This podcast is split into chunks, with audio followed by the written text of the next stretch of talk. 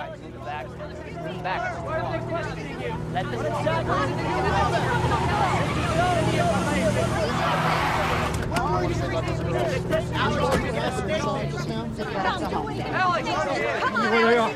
I want to talk. He's a free man. I'm a free man. Hey!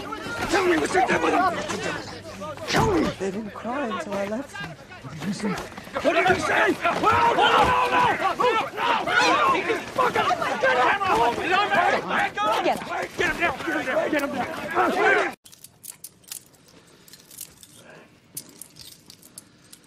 Now, I know your dad was a guard at Graterford. And I've got a daughter of my own, so we're gonna pretend this never happened. Okay, and as for Alex Jones, he has orders not to leave the Commonwealth. What? Sir, I need you to go home. What, All right? What- I need you to go home. what Your about what I family- just fucking told you? Why aren't you sending someone out to go arrest this guy? Tell Detective Loki what you just told me, and he'll definitely look into it. Go ahead. That asshole, you promised me you'd keep in custody, right? And you didn't. And right now, when I grabbed him in the parking lot, he said right to my fucking face, they didn't cry until I left them. Right to my fucking face. He's, he said he said that to you in the parking lot just now. Right now, yeah. What did I just say? In the parking lot. Before you grabbed me off him. Did anyone else hear besides you? I don't know. It was quiet. He, he said it to me. He wanted me to know. Are you sure he said that? What? No. Why would I make this up? Hey, hey, hey. Why, no, no. Think about it. Why would I make this up? I'm not up? saying that to you. I'm just asking you a couple questions. I will talk to him. No, don't okay? talk Mr. to. Dover. Arrest him. God, if your life had a face, I would punch it. Yeah. Wait, what? Let me ask you something. Why would a review make the point of saying someone's not a genius? Do you think I'm especially not a genius?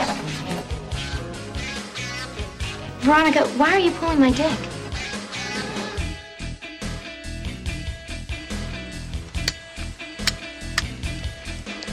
Suck my fat one, you cheap dime store hood.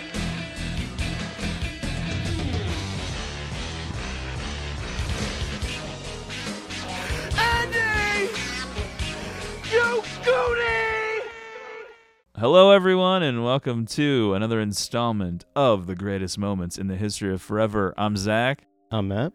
and this is episode number 333 Prisoners. And this is listener request number 45, courtesy of Kevin. So thanks a lot to Kevin. We've referenced it before on the show that Kevin's first listener request with us, Blue is the Warmest Color, really kicked off a, a second era of the Definitely. show. Oh yeah. The era that we think of as having listeners. Right. the good times. And really, Kevin, I would say, has become our resident Jake Gyllenhaal expert. Yeah, You- definitely a, a Gyllenhaal fan. But I'm glad he requested this one because I had hadn't watched it previously. It's sort of been sitting around on my list to watch. I liked it even more than I expected. It's it's a pretty powerful movie, and I found myself getting pretty uh, choked up towards the ending sequences. Oh wow. Yeah, yeah. The the drive back to the hospital specifically. Oh, okay. Whew, yeah. yeah. Not the whistle. You blew my mind a little bit by saying you hadn't seen the picture before because I felt like I had told you how great this was and how you needed to watch it. Well, I did just watch Enemy. Is that what it is? The other Jake Gyllenhaal one? Yeah. I did just watch that within the last like year or so. Okay. So I half listened because I think you recommended both of them. All right. So yeah, Prisoners 2013. This is a very cool movie. Very good. A movie that reminds you of how good movies can be, mm-hmm. which is a weird sentence to say, but sometimes you forget how good movies can Yeah. be. And, and look, I, I told you before the show when this came out, it was not on my radar at all. I don't remember a trailer for it. I, I just don't remember this movie coming out. Well, I saw it in the theater. Yeah. So props to me. Hmm. Good. Good job. I believe you had that one. Folks, find us on X, formerly known as Twitter, at Greatest Pod. From there, you can do your own listener request. We have a little icon you can click on that takes you to our Cash App. I misquoted the prices of the listener requests in the Tinker Tailor Soldier Spy episode. Nobody has pointed this out. It's not a huge discrepancy or anything. Probably because people normally fast forward through that part. Yeah, it really would not have impacted Kevin's request anyway, as his movie is over two hours and 30 minutes. But initially, I was saying it was $50 for a movie that was two hours and 10 minutes. And then that got unintentionally expanded to two and a half hours last time. Folks, I don't really care. Whatever. If it's two hours and 10 minutes, two hours and 30 minutes, if you don't want to give us $75, but you want to give us 50 and it's somewhere in between there, that's fine like we've said a million times, this isn't for money, so No. I'm not really that worried about it. But I just wanted to clarify that in case anyone noticed that the prices seem slightly different. I think I just Well, had it in my head because of what the prices might be next year. I think people are probably just like, well, inflation. Well, no, that would have been cheaper. They were gonna get a, a better deal. They were getting more minutes Mm. for their money. Oh, okay. Well, we're trying to corner the market. Yeah. Yeah. Well, next year the prices will be more expensive anyway. We only have a few more slots left. If so, if you're interested, reach out on X slash Twitter or via email, greatestpod at gmail.com. Please send us your emails anyway. We'd love to read them. Whatever. You can still find us on Letterboxd, Zach1983 and Matt Crosby, even though I think I'm pretty much done with Letterboxd, but whatever. I feel like you'll have a comeback at some point. Maybe. And stickers, reach out in the usual ways. We'll Hmm. send you a free sticker if Yeah. you'd like. Haven't had a request in a while. Yeah, so we still have some stickers to give away. Yeah. I did give some out recently though to some new listeners, but haven't had a request in a while. Anything else, you know where to reach us. Usual places. We'll run down through the listener request nonsense next time because we are going to have another episode very shortly coming your way, probably this week or this weekend. So, yes, there might be a weird release date of a Friday night or a Saturday night for the next episode, but you are getting two this week, and it will also be a listener request for Carla. So, we'll go through the listener request mumbo jumbo one more time this month. and Okay. then we'll, we'll pause it for a little bit. Yeah. Prisoners was released in 2013. It was directed by Denis Villeneuve, Mm-hmm. written by Aaron Guzikowski, I want to say. The budget of the film was $46 million. And at the box office, it was a hit. It pulled in 122.1 million. Wow. But despite doing pretty well Yeah. and getting great reviews, we were discussing before hitting record that it felt like a movie that did come and go very quickly for some reason. Right. And I don't know why. It only got the one Oscar nomination, which we'll, we'll mention in a moment. But I, I'm not sure why. It seems like it's worthy of more. I know. I already want to watch it again. Yeah, it's definitely one of those movies that it was just slightly under the radar, Mhm. as much as you can be for a movie that makes that much money, that has these kind of stars in it. I know. But I think that over time, the people who have seen it recognize that it is in a pretty high class. I feel silly that a movie that made that much money just was not even on my radar at all. But I kind of think this was around the time where we weren't really hanging out that much, and you definitely keep me like on the ball in terms of being aware of certain things happening. Yeah, I was almost breaking away, and then unfortunately got yeah, pulled back. you got into this. sucked back. Yeah, it was in between our podcasts. yeah, that's right. It was post Killer Cinema. Yeah. For those of you who have never seen Prisoners like Matt previously, or would like to rewatch it for the purposes of listening to this podcast, you can find it streaming now for free on Netflix, or, of course, you can rent it via streaming. As of right now, I don't think there's a 4K release. I just have the Blu ray. Well, But- it looks pretty incredible as is, I will say.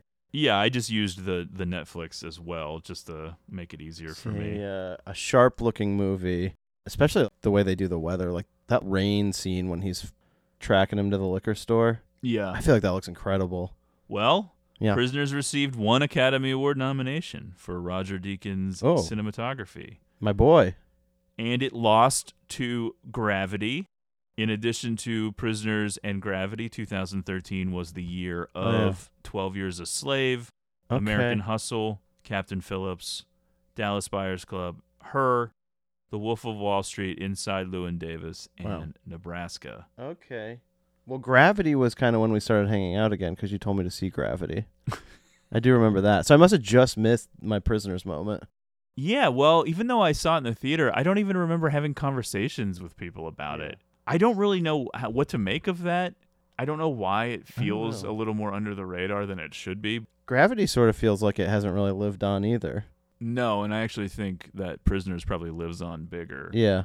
Part of that is it being on Netflix for years now. I Yep. think more people probably have. and probably found just it. the uh, Denis Villeneuve, Villeneuve, whatever effect, where he keeps making big movies. So there keeps being more movies where people are like, we got to go see what else this guy has done. Aaron Guzikowski wrote the script for the 2009 annual Blacklist and based on a short story he wrote involving a father whose kid was struck by a hit and run driver Hmm. and then puts this guy in a well in his backyard. That short story was partially inspired by Edgar Allan Poe's The Telltale Heart. Ah.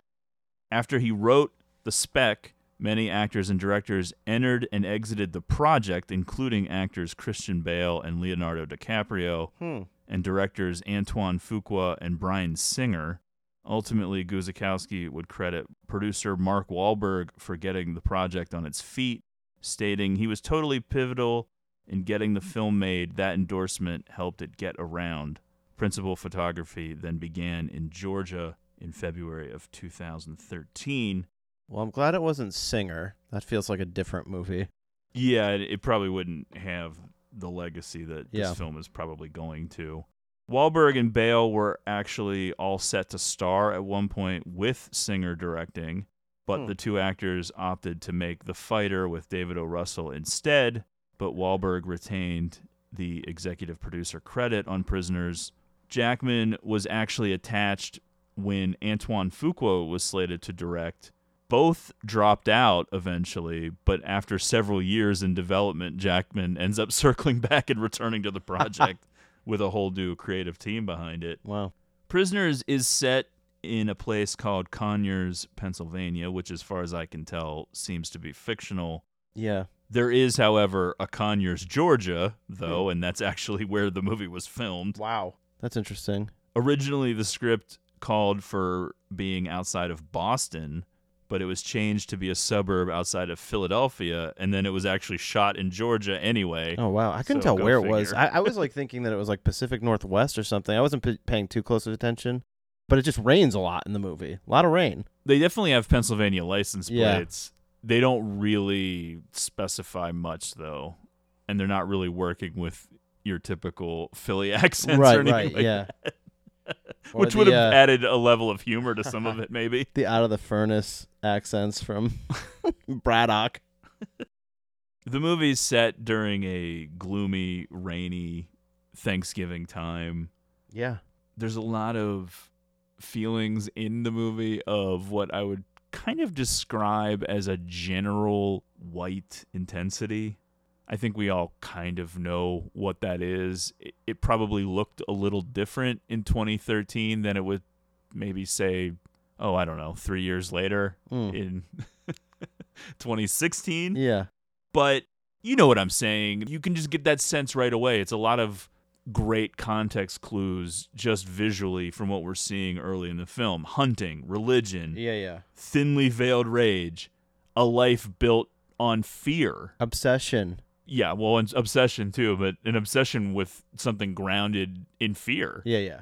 This fear of something that may happen. That's this whole guy. Mm-hmm. It opens with the voiceover of the Lord's Prayer from Hugh Jackman. I think we'll circle back to this later because I was kind of wondering when you think that voice is coming from because it doesn't seem to be in that moment when they're hunting for the deer. Yeah. And I was thinking there's a part later where he does it in the apartment building when he's sort of at his wits' end with what's going on there. Right. But then there was also a part of me thinking, is that supposed to be him speaking at the end of the film when he's trapped? I don't know. But he definitely seems to be in a little bit more distress For sure. than sort of your typical Oh, I didn't I'm think about hunting that. with my son moment. Yeah. That would make sense if it was supposed to be a snippet from the end. Yeah. Well, I wasn't sure if it was the end or the part later with Alex Jones in the apartment Mhm. building when he's Could just be. sort of losing. Defeated it. Keller Dover, played by name. Hugh Jackman, is out hunting with his son Ralph. They shoot a deer. And the whole mentality of Keller Dover is, quote, be ready. He's a survivalist. Yeah. He's always thinking about the potential for some sort of apocalyptic event, floods, Right. Some big moment coming in the future. Which I guess like the big thing about that is you can never be ready for certain things. The weirdness of the world. Right. These things that blindside you on some idle holiday time, whatever, like that's really represented in his character because he is over the top. When you get a look at that basement, Yeah, you're I like, think this is a problem. these types of people have always existed, but the first time they came into prominence in my world Yeah. view would be leading into Y2K. Mhm. You started to have Same. people freak out that we were gonna have a major grid Yeah. collapse because of the computers or whatever. you just saw like canned goods flying off the shelves. Right. And I think that those types of people existed before that, but that definitely popularized it in a mainstream way. And then I think even since then, Yeah. It's continued to grow a base membership into that nutty world, I guess. If you Mhm. know what I'm saying. Yes. The peak is not as high as Y2K, don't get me wrong, but I'm saying because of that, the base, the people that are still there has continued to grow Mhm. over time. And I think there's more and more people like that who assume that because of technology or the government or racism, not that that's the case with Keller, but you know what I mean? There's some Right. motivating factor that the world is going to end or something and they have to be ready for it. Yeah, as the movie goes on and, and they peel back the layers of the Keller Dover character, you just find yourself being more and more interested in what all's been going on with this guy. Yeah, I think that there's a lot of people similar to Keller, and I Yeah. think that because of our ever changing political climate, these people tend to seem far less sympathetic Mhm. as time goes on. Certainly, far less sympathetic than Keller is in this film. Oh yeah. Even though he makes some horrific choices, I think that from the way they portray this guy, you would assume after the first, I don't know, 30 seconds to two minutes of the movie that this guy is way worse than he actually is. Right. Because let's face it, this guy in 2023 is racist, Yeah. is horribly homophobic. Oh yeah, he's storming the Capitol. a ter- yeah, I'm, Yeah. that's what I'm saying. This guy is way different Right. now. This version. In this movie, Keller does have some traits that sort of make you raise your eyebrows because they are reminiscent of things associated with maybe some Mhm. of that more questionable behavior, but it never goes there. Right. Their best friends are an African American family, people they're spending a holiday with. That's Mhm. not part of the stereotype. And it is a stereotype. I'm not saying that being a survivalist makes you a racist or anything like that. Right. I'm saying that when you are portrayed in a film, they tend to hit those stereotypes pretty That hard. is true. And Yeah. this character feels like they would portray him a lot differently after a certain point, or else they would get rid of some of these traits because they're not associated with the type of characters that they're trying to make Keller, which is a pretty reasonable and relatable guy who was just kind of on edge and been pushed Yeah. to something. But the more time that goes on in the movie, the less I like him. I will say that. He digs in. Well, spoiler alert for some of my notes, but it, it's a phrase that came up in Tinker Tailor Soldier Spy about the fanatic having the secret fear Yep. of being wrong. And he doubles and triples down on what he's doing because he's set up a world for Yeah. himself where he can't be wrong now. It's definitely one of the things that makes this movie great, though, is these layered characters, particularly the two leads. There's just so much depth to these two guys. Yeah. And Jackman definitely gets the flashier role Mhm. as it's written. And I think that that's probably why Gyllenhaal ends up bringing a lot of his own ideas to flesh out his character more. I think on paper there was less to do. Okay. Whereas Jackman got the big emotional Yeah, yeah. scenes. But I'm super interested in what's driving this Detective Loki. It's more than just wanting to solve the crime and save the day. Well, he seems to have some sort of ADD or Yeah. something. It's But well, he has there's the ticks. Yeah, for sure. I would say there's a McNulty esque level of obsession with the job. Well, yeah, I think that as a viewer, you can definitely bring in your history with police dramas, Yeah. police obsessions, police working cases, stuff you've seen on TV and in film, and you kind of get that. You get that there's an unhealthy relationship. Right. And you know, we're jumping ahead a little bit, but his introduction into the movie tells you a lot about him as well. Mm-hmm. He's eating Chinese food alone on Thanksgiving. Right. At no point in this movie is there even the suggestion Yeah. that he has a life outside of work. There was definitely a version of me like that for a while, although it was going to see the Hunger Games by myself on Thanksgiving. there were several Thanksgivings of me going to see the Hunger Games. That actually sounds a lot like my present and future. In addition to Keller and Ralph, there is Grace Dover, played by Maria Bello. Mm-hmm. Always love seeing Maria Bello. Same. Somebody who should be in 10 times as many things. She's been around forever. I always love seeing her. Always brings it. Great. Little sister Anna as well. The Dovers are walking within their own neighborhood over to the Birch home to celebrate Thanksgiving. Viola Davis plays Nancy Birch, and Terrence Howard plays Franklin Birch. They have two daughters, Eliza, who is closer in age to Ralph, and Joy, who is younger and closer in age to Anna. Even initially, when they're walking over, I think you get some shots of this RV driving around the neighborhood. It's kind of a questionable looking vehicle in the sense that it looks out of place Yeah. and it's driving around aimlessly. It doesn't seem to be going anywhere.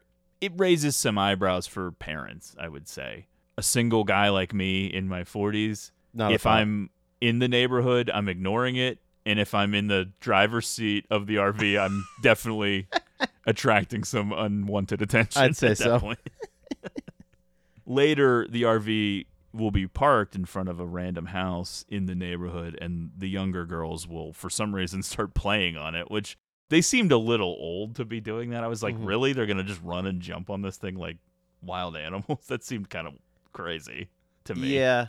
That event seems like it would cause some distress in the neighborhood. Even if it's not their parents, neighbors being like, guys, don't mess around over there.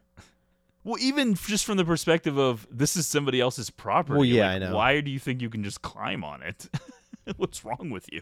I don't know. The suburbs.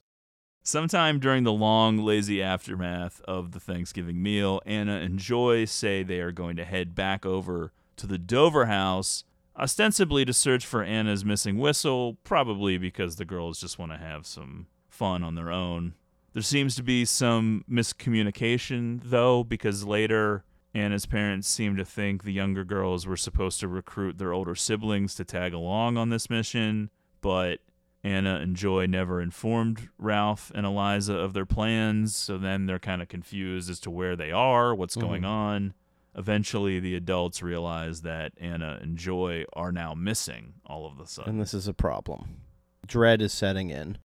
Yeah, and the movie is very effective at how it moves along too, Right. and by dispensing information. Because in the buildup of finding out that the girls are missing, that's when we first get a look at the Dover basement, and we realize Right. that yeah, the hunting and the survivalist stuff he was talking about is legit. And it goes beyond what we thought. They have a warehouse of goods in their basement, and they are a family who, through dialogue, we understand kind of scrapes by financially Mm-hmm. they're not exactly poor, but Keller seems to run his own carpentry type business, so he's counting on work coming in. There's no guarantee of work. It's Right. how much work does he get based on clients calling in and stuff of that Yeah, it nature. seems so like there may have been a financial opportunity with that other building. Well, yeah, they bring that up, Yeah. but he feels like it's going to be too much work or Right. whatever. And maybe the idea is that he hasn't come to grips with the idea. What that happened he with just his has dad? to sell it. Yeah. Yeah. like he can't hang on to this. He's not going to be able to do that work. But my whole point was they're a family that scrapes by and they have a basement full of materials that aren't cheap. No, I There's know. a lot of stuff in there. It looks like a stock room of a store. Well, he's investing in the future. I guess. I know. The more layers you peel away of Keller, the more you're like, what's up with this dude? Because we see and hear someone say something to him. There's multiple instances of this. And then there's other characters that question that he actually heard what he thought he heard. What? So you think that the other characters are questioning his mental stability? it makes me think there's a history it's possible. of like making up his own realities or whatever, hearing what he wants to hear. That's possible, but I also think it was sort of illustrating the frustration that can come in these moments when you're Yeah. dealing with someone mentally ill that doesn't quite grasp the situation and then you have no witnesses and then Right. like so many other projects it ends up in the situation where the police's hands are tied because Yeah. they didn't have the right proof or Well, it's, kind of similar to the yeah, Zodiac stuff I- at that's times. true, and you hear the crime stories over time where the police are the ones trying to make a very specific suspect fit the narrative and the crime. That's not the case in this movie, but that's very much going on with Dover here. Yeah, eventually. At some point during all of the hullabaloo, after the girls go missing, the RV is remembered and the police are called. And as I said, there's a scene that tells us everything we need to know about Detective Loki, played by Jake Gyllenhaal, where he is sitting alone at an empty Chinese restaurant on Thanksgiving. He's working, but at no point during the rest of the film do we ever see him outside of this. Right. You never need to. That's not what this movie is. He is just this guy. He doesn't have a family. Doesn't seem like he has friends. It never He's stops. this guy. Hundred percent is the job.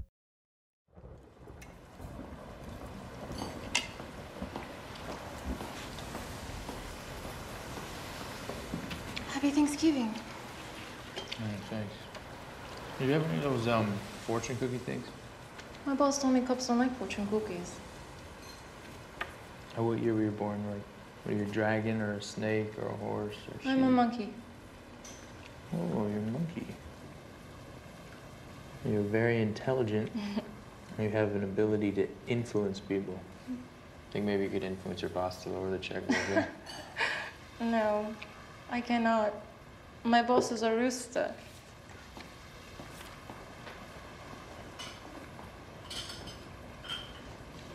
So he's selfish and eccentric. That's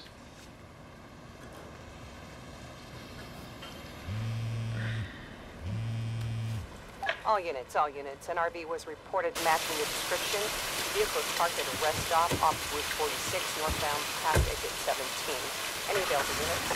This is 1212, responding. Send Andy responding. This is 1340. I'm five minutes out. I'll meet the responding units.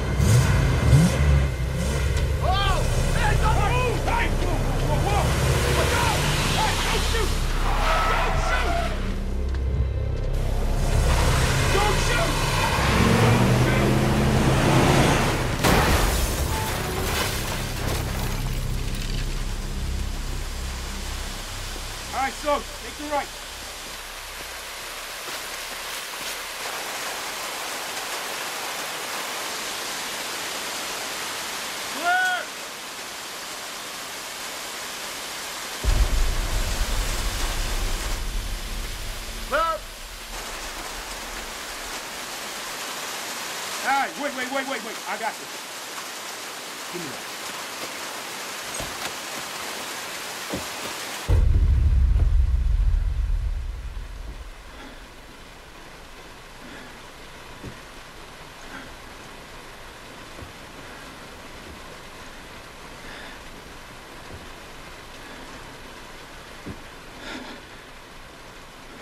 Hey. Hey, I see you in there. Show me both your hands right now. Hey, I see you in there. Show me your hands. Both hands right now. That's it. Slow, slow, slow, slow, Slowly. Both hands. Both fucking hands! Detective Loki responds to the call about an RV matching the description of the one spotted in the neighborhood, and then they arrest the man inside, a man named Alex Jones. Yes, that is his name. It's a conspiracy. Played by Paul Dano. Jones's behavior initially is suspicious. He freaks out when he sees the police are approaching the RV at this parking lot next to a Yeah. truck stop or wherever they are, and then he tries to drive away and ends up crashing the RV into a tree. Just an unbelievably bad attempt at an escape. I wasn't sure if maybe it was an attempt at a suicide. It I couldn't been, really yeah. tell what was That's going true, on. I think he just was freaking out because eventually, eventually, eventually, when we Yeah. find out the whole truth, you kind of realize that this guy is like really damaged. No kidding.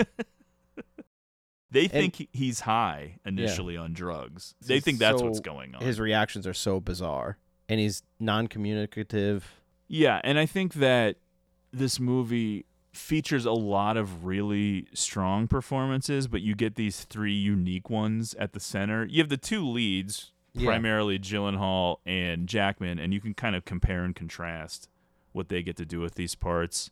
Jackman gets to wear his heart on his sleeve the whole time. He's a raw nerve, constantly on the verge of tears, on the verge of exploding, Hmm. shaking with emotion. And then you have Gyllenhaal, where it's more under the surface, building, building, building, and then he finally lets out some Yeah. rage. There's a couple towards the explosions end. with him. He's much more of an interior character with some explosions and and this I would almost describe it as muted rage. And Yeah. then Dano, of course, gets to play a weirdo as always. I know there's something much darker going on with this character, but, but there's times where this feels like a precursor to his Riddler performance. Well, I don't know if you would say that this guy's darker than the Riddler, who's a murderer. This guy is well, just I just somebody mean who's more had bad things at a certain point. to him. Yeah, no, that's what I mean. By the end of this movie, you feel like this person is very much a victim. But I think in the first half, when you're not really sure what's going on with him, Yeah. and it does feel like maybe he was doing something nefarious. And then there's all all this stuff with the mazes. Right. You know, there's a puzzle element to it. Now, since this was your first time seeing this movie, did Mhm. at any point did you start to guess any of it? When did any of it start clicking? I'm assuming you noticed the maze connection earlier than the character, I would hope. Gyllenhaal takes forever to remember the maze necklace. Yeah, yeah. That I'm kind of like, why is he taking so long to remember that? Right. Now, obviously, it's not all going to connect just because of that. That uh, that would be impossible. But yeah, yeah. I was gonna say, what, were you guessing like any of the steps in advance? I don't think so. I don't think I knew where it was going. I definitely don't think I did either the first time, but this is one of those movies where if enough time goes by and you completely forget, Yeah. you start watching it. And it was kind of fun watching it from that perspective this time because it had been probably, you know, a year or 2 Mhm. And I kind of forgot what all the twists were. I knew the final reveal. I kind of remembered that, but like how you all got there and how all the things fit together, I kind of forgot all that stuff. So then watching it now to do the notes, piecing that together Right. slowly, it's sort of like you're almost feel like you're smarter than you were the first time you saw it because you kind of are using your vague memory as like added intelligence, being like, "Oh yeah, this. Yeah. Oh, I got it." I mean, I was as sucked in as any mystery thriller that I've ever seen. Like I was going along beat by beat, totally engrossed. I cannot figure out where exactly this is heading. Yeah, I would definitely agree with that. Gyllenhaal and Villeneuve had such a great time making Enemy, which was shot before Prisoners, that Villeneuve cast the actor in this film without an audition. Ultimately, Prisoners was released before Enemy, but Enemy is technically Villeneuve's first oh, wow. English language film. I didn't realize that. Ryan Gosling was also evidently in the mix for Loki, but he and Villeneuve would end up working together in Blade Runner 2049. Detective Loki's tattoos, Freemason ring, and facial ticks were all Jake Gyllenhaal's ideas. The Freemason ring is very curious, and it hmm. definitely makes me wonder what the character is supposed to be.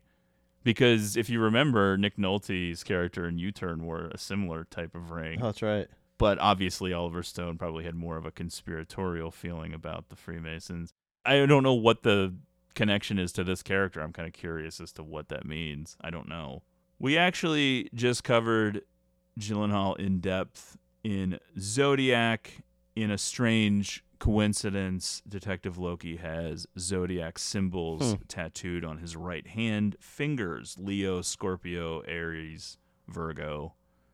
I don't know. Sort of a weird choice and a weird connection to the zodiac film. Just, uh, very interested in astrology.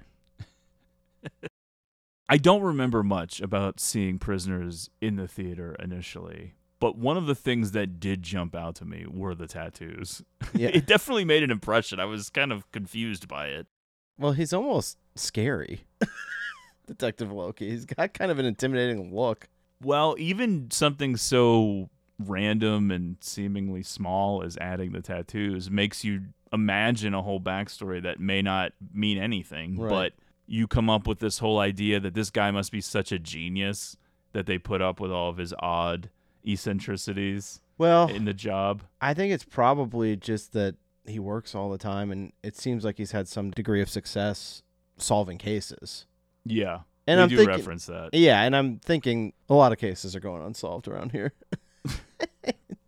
Case closed, right? We got the guy, the creepy guy in the RV. Ain't that always the way? Open and shut. Yeah. Well, not so fast. I think what's fun about this movie as it goes along too is Loki is definitely wrong multiple times, and they point that out. His boss points that out. Well, it's a pretty weird and crazy case. I don't think anyone knew what No, they were stumbling on here. No, but I think that's sort of humanizing to his character. From the audience's perspective, especially if you're watching it on Netflix and are able to pause it, you can see that this is a two and a half hour Oh, long yeah. movie, and Right. we're only right at the start. So it seems like there's going to be a little bit more Yeah, to it, especially since we haven't Well- found those girls yet. And that's the thing. I, I love how it plays out as it goes along because I think that this all adds to this like boiling frustration for Loki. For sure. You can definitely feel the pressure mounting on him, Right. and he wears it. He has a couple of explosions. No, they weren't playing on your RV. No.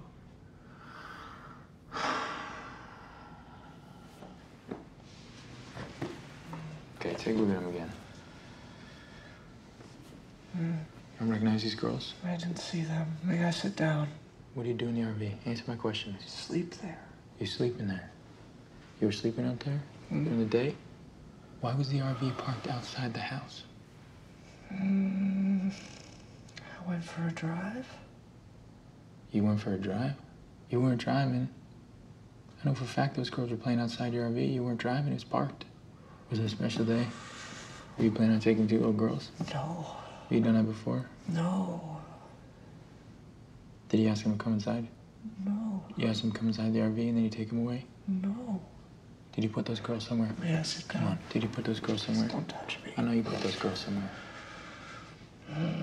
You hide them? No. How'd you hide them? Do you tie them up? Do you tie them up? Huh? Hey. Hey. Hey.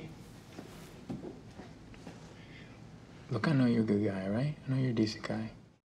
During interrogation, Loki very quickly realizes that Alex Jones's diminished IQ prevents him from planning a kidnapping and then learns that his RV contains absolutely no forensic evidence of the missing girls.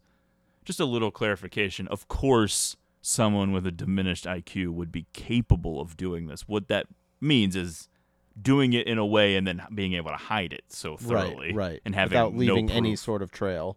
Melissa Leo appears in the film as Holly Jones, Alex's aunt, who allows him to park his RV on her property. We find out early on that her husband walked out. She's playing older. Yeah. Not that she's a 20 year old ingenue, but she's definitely playing older in this sure. movie. She wears a wig and This was things uh, of that like that. definitely during a Melissa Leo era, I would say. She was having a bit of a moment in that little five year window there, I think. I'm not saying Oh, it's yeah, over, but there was like a lot of hit. I mean, she won an Oscar during that time period, right? Yeah, for oddly enough being in The Fighter. Yeah, that's right. Just mentioned. she reminds me a lot of Jennifer Lawrence for some reason. Hmm. I feel like they should play mother and daughter. All right, let's see if we can get that lined up. There's something about Melissa Leo's voice Mhm. that sounds similar to Jennifer Lawrence's voice. She does have a distinct voice. They do kind of look alike Yeah. in a way. Okay. I'm buying this. To play Holly Jones, Melissa Leo wore a gray wig and a foam rubber posterior prepared by costume designer Renee April in order to ground her character. Hmm. Which you may ask, what does that mean, a foam rubber? What is it, posterior? She, she needed that ass. Yeah. She needed some more ass. I was checking the ass because I read that factoid. Mm. you were and I trying to see thinking, if there was evidence of foam rubber. What's the story? I was Yeah. very curious. I didn't notice anything strange, so I was thinking, well, Melissa Leo must be very skinny Mhm. because I did not get the sense that there was much of anything happening there. Leo also requested the props assistants to avoid cleaning her glasses after each day's shooting. After what initially felt like a breakthrough, it already feels like we're up against a brick wall, a dead end. Both sets of parents are understandably devastated, on edge, scared, and confused. Loki tries his best to keep them calm, but it's a tough ask, especially with Keller, who is, like I said, always a live wire Yeah. on edge. One thing that's also stands out in the runtime of this movie, you're not jumping ahead a lot. No. They're cutting out obviously parts of the day when nothing is happening, but it's mostly pretty contained and like you're staying day to day. Yeah, I think the whole time that they're missing is basically like a week. Yeah. Something like that. But then it carries all the way through the end of the movie. They're very much timestamp things. They let you know how much time has passed. Yeah. And they're always including with the Melissa Leo stuff at the end, like where she's saying 24 hours. And then there's a that's pivotal to how the movie ends. This would undoubtedly be beyond the pale for anyone to endure, but factoring in what we've already seen and what we already know about Keller, it's a powder keg waiting to blow. Oh, yeah. Because, as you said, to have this happen to this guy because he thinks he's prepared for anything, but then the one thing that he's not able to prepare for happens. Mhm. The signs are already a- apparent. There's a certain amount of misunderstanding going on with Keller now about what's going on with the suspect, the rules and regulations. Well- Everything seems like it's going to be a problem. And it's definitely got to be something that messes with your mind. When you're in a situation like this, something happens that's bringing you to some level of acceptance and rationalization of what's happened. And maybe you feel like there's a key to a resolution here. And now you're pulling the plug out. What? How can this be? Right. It's the frustrating thing because this movie does a pretty decent job of concocting a scenario where even when we want to hate Keller and think everything he's doing is wrong and stupid, when we really think about it, you can very easily slide into his shoes and think about the frustration and how even if he knows on some level I'm going to end up in jail for this, but I have to do it because Mhm. if I don't, my daughter will be dead. Yeah. And so he has to do all these crazy things that he does, at least in his mind. Right. He's feeling like the legal system is failing him.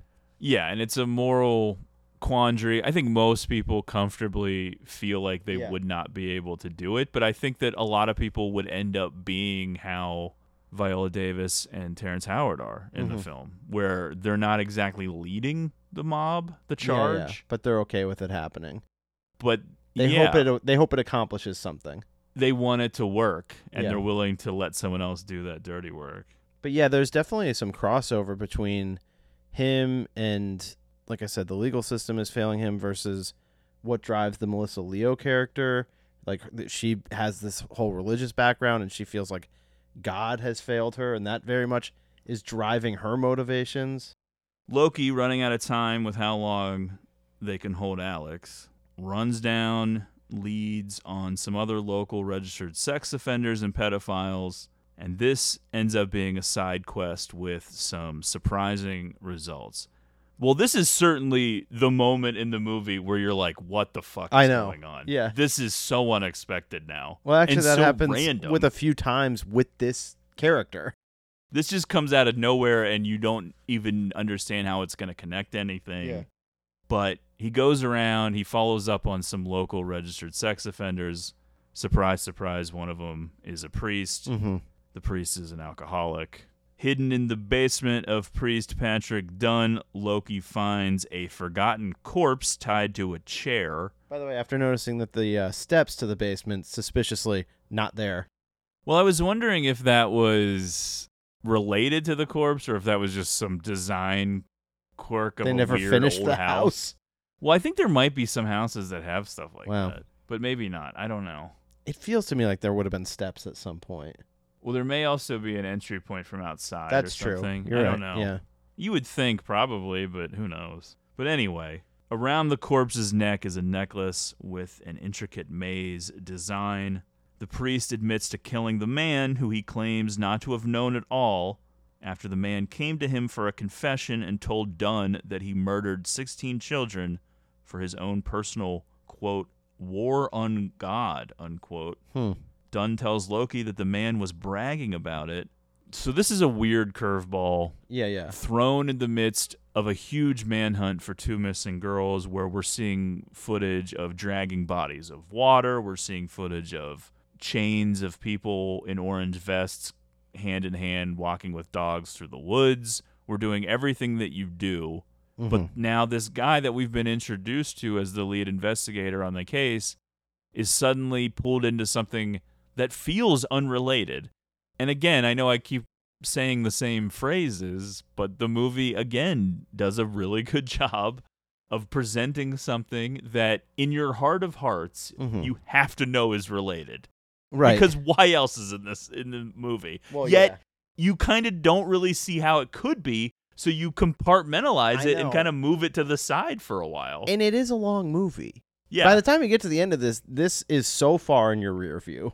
But that's also a clue, though. Yeah, I know. Why in a two and a half hour Right. long movie, if they could cut this out, they would. Yep. But obviously, it's important. Mhm. The movie is so thorough and twisty and exciting and thrilling that you kind of forget some of this stuff. And Definitely. How it all is going to fit together is cool. That's why it's fun to do a podcast on it, so you can revisit this stuff.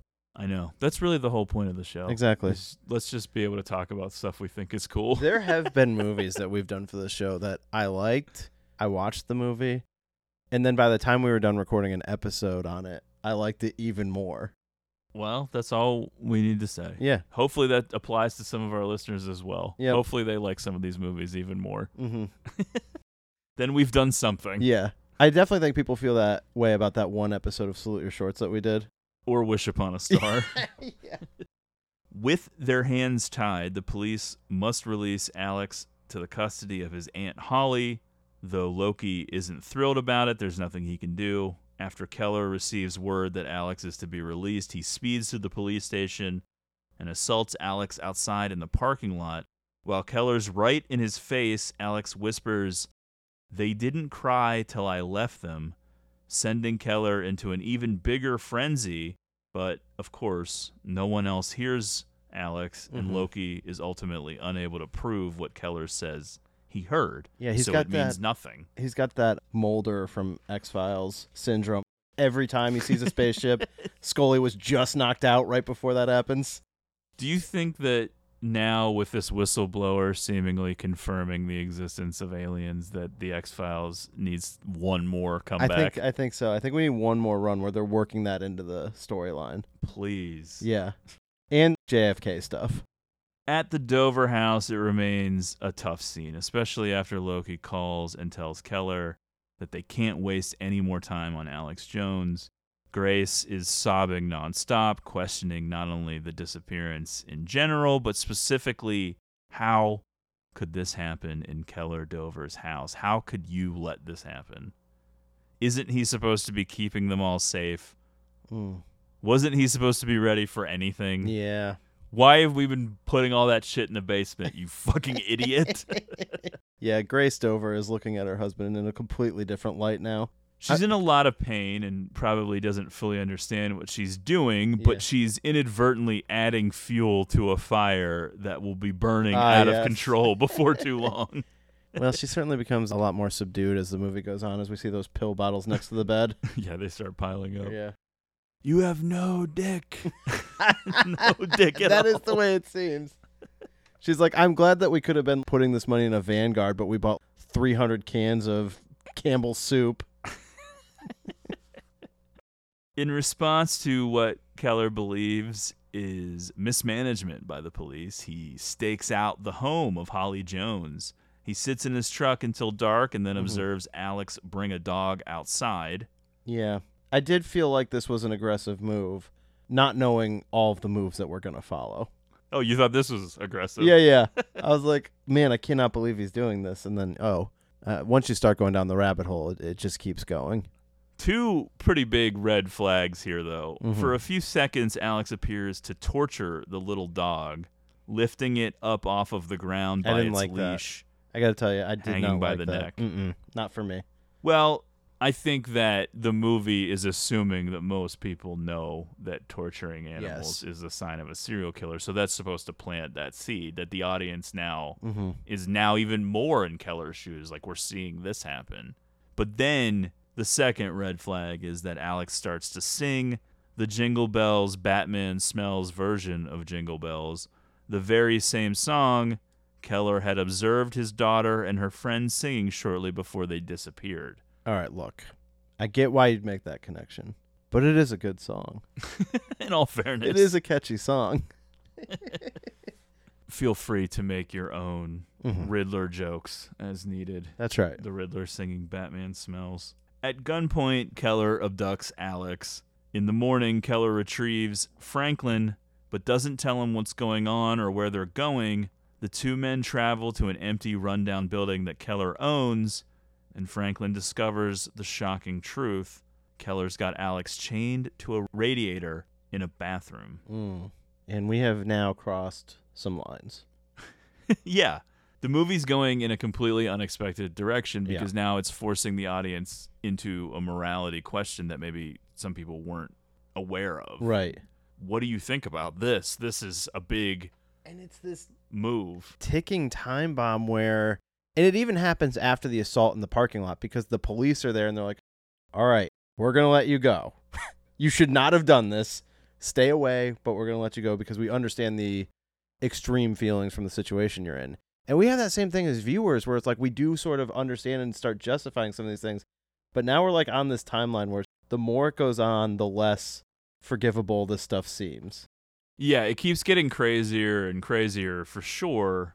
Because you're almost like if he pulls out and lets him go now, we are still there. I think we're still okay. Well, I think that the movie actually ends up belonging to a little subgenre of films that are, I guess, in your face confrontational reality about what vigilanteism actually looks like.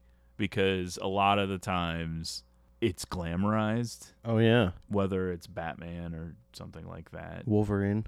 But the reality is, it's not all fun and games, easily wrapped up, contained stories that are solvable, simple, knowable. Mhm. You think you know the facts of this case. Yep. He thinks he knows what's going on, but he can't possibly know. Guys, how many times did Batman get it wrong? Beat up some poor innocent dude. you don't see that in the movies. Even movies that are a little bit more grindhousey, like Death Wish or Oh, yeah. something like that. Revenge movies. where they more or less like revel in the revenge of the vigilante side. They even don't go this full route of forcing the audience to decide because in Mhm. those movies it's very black and white. Yes. They want you to Something know that did the something criminals horrific. are terrible.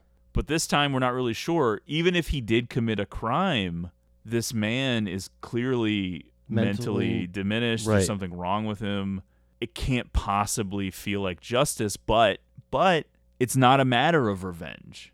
The movie is very smart. This is not revenge. He thinks that there is a deadline that his daughter and her friend could still possibly be alive Yeah. and time is running out. That is what's going on. This is not retribution because there are times where he clearly wants to stop himself. It's Mhm. not about getting anger out. Right. He thinks that he has to do this to force this guy to tell him where his daughter is, is essentially what happens. The timeline and the countdown is such a big part of this because he's working on a timeline of when he thinks he's going to give up hope. I can't remember what exactly the day is. I don't know it's day six or whatever, but there's some statistic I think after a week. Yeah. There is this countdown kind of hanging over everyone's heads, including Loki's, you figure out at a certain point, because he has a very emotional reaction to when Dover brings it up to him. Yeah, because he of- knows. Yeah. he knows how hopeless it gets by every Right. hour that goes by. It, it gets less and less likely. And yeah, after 48 hours is the first Yeah. huge fall off. But eh, that wouldn't be enough for a movie, so No. they do make it the next fall off. yeah, at yeah. seven days. Right. But that's the thing. It just keeps ratcheting up as like they're losing time.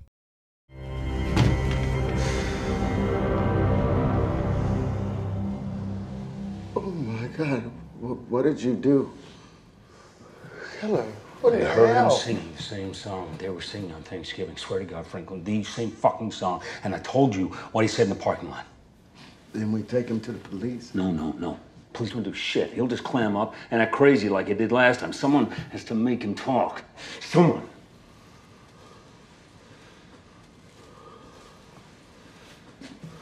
Shit, man, this this ain't right.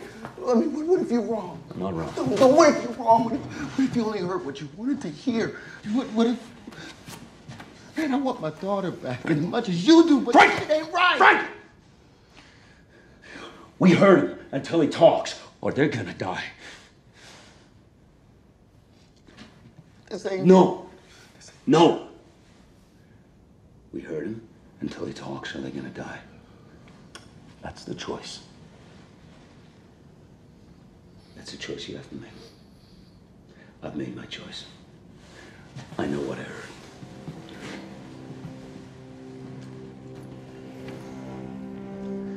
He's not a person anymore. No, he stopped being a person when he took our daughters.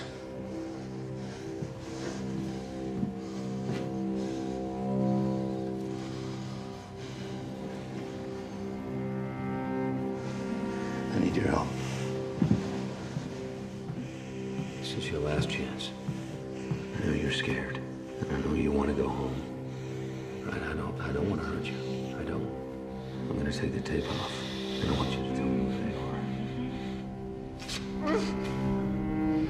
哎。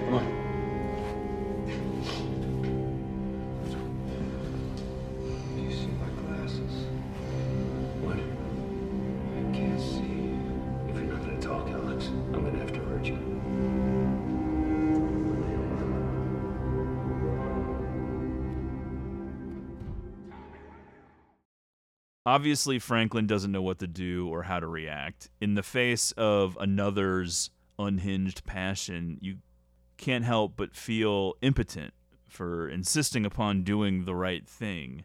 How weak and pathetic does Franklin seem? And yet, his reaction is completely normal and completely sane and Mhm. real. And yet, in the face of how life or death this is to Keller, he ends up feeling inadequate, ineffectual, Yeah. less than a man for not feeling the same way. But he's even saying, I would kill, I would die for my daughter, but we don't know. You don't know for sure.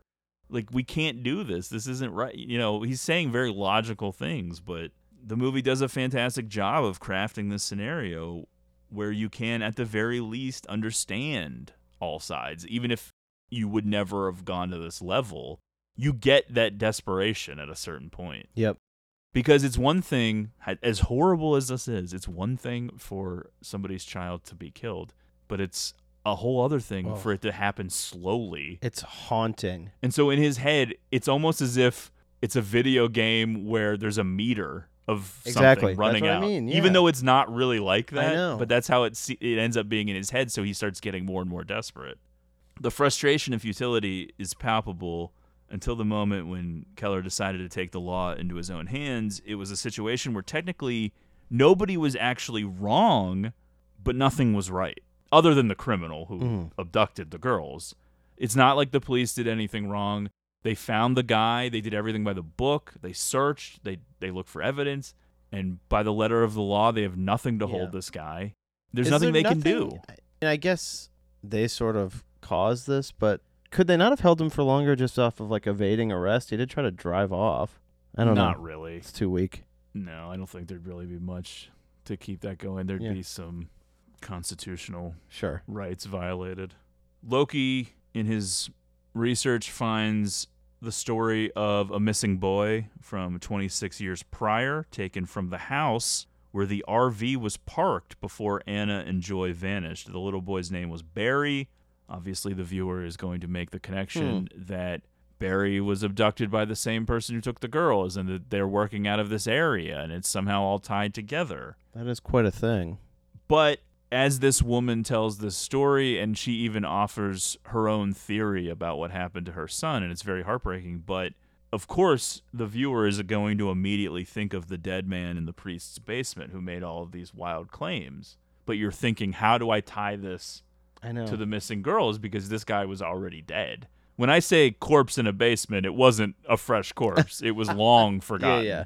There wasn't probably even a smell anymore. Yeah, gonna be hard to um, desiccated. find the connective tissue there. At this point in time, no other progress has been made into the corpse. The priest has his story, and that's sort of where we're at with it. So you kind of think of that, and you're like, okay, logically, they introduce you to this corpse, they introduce you to this missing boy Barry, the claim of the priest. This has to somehow be connected. I know. I need like a board that I can start posting stuff up on. With Franklin as a semi unwilling accomplice, Keller tortures Alex in the abandoned apartment building in order to try and extract any information regarding Anna and Joy. This is the brutal centerpiece of the movie. It's the iconic, most memorable scenes for sure.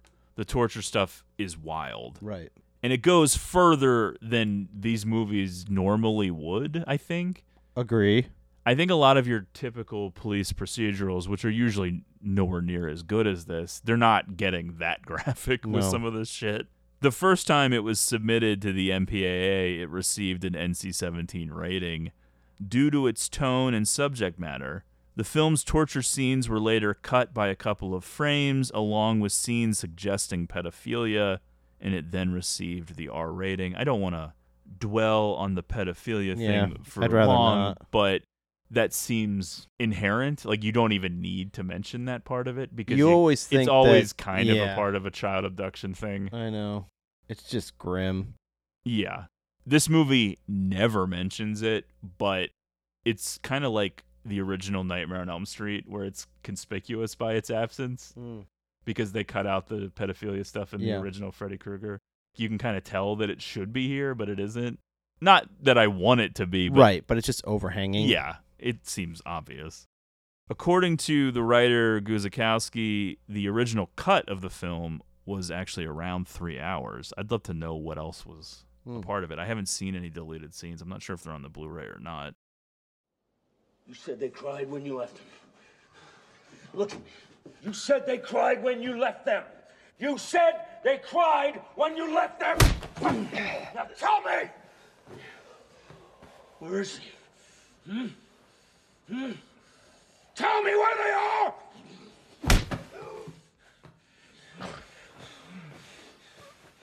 Just tell me. Me and I'll stop. I will stop as soon as you tell me.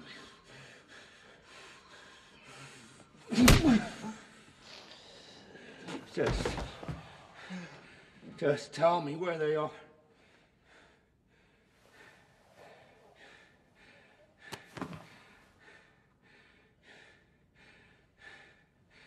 Why won't you tell me? Huh?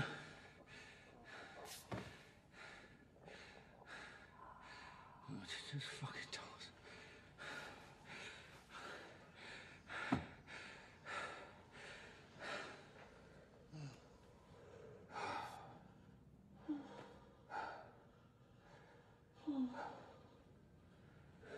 He knows. He knows. I can see it in his eyes. He fucking knows. I know you know. Why aren't you fucking telling me? Why?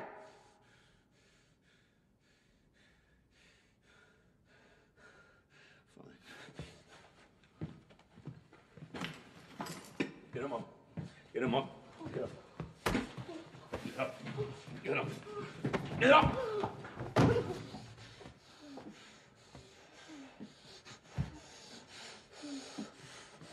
You gonna make me use this? Us? You know what I'm gonna use this. Fine. You're doing this to yourself? Just tell us. Tell me. Tell me!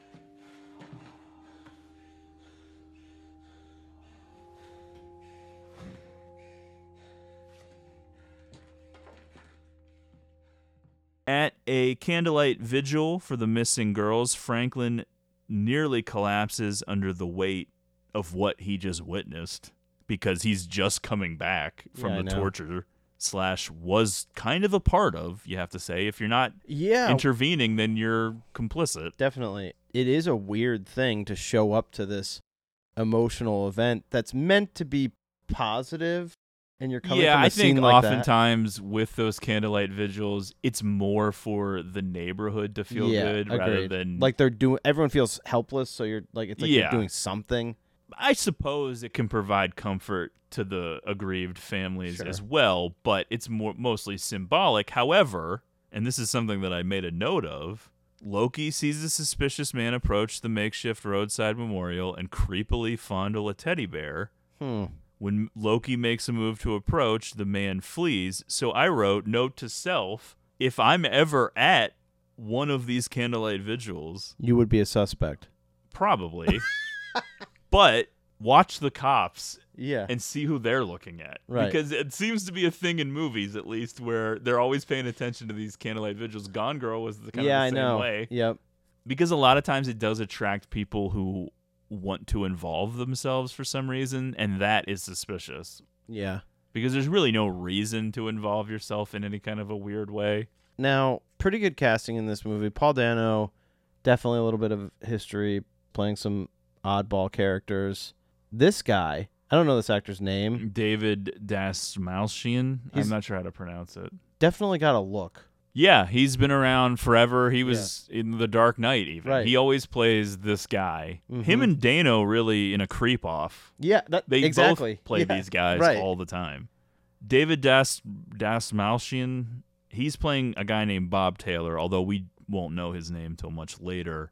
I got to be honest with you. If I see the lead detective, who half of the people at this vigil would recognize probably by now mm-hmm. because of the news and whatnot. Oh yeah, and he's been around the neighborhood. You see questions. this guy take off after someone Yeah. at this vigil.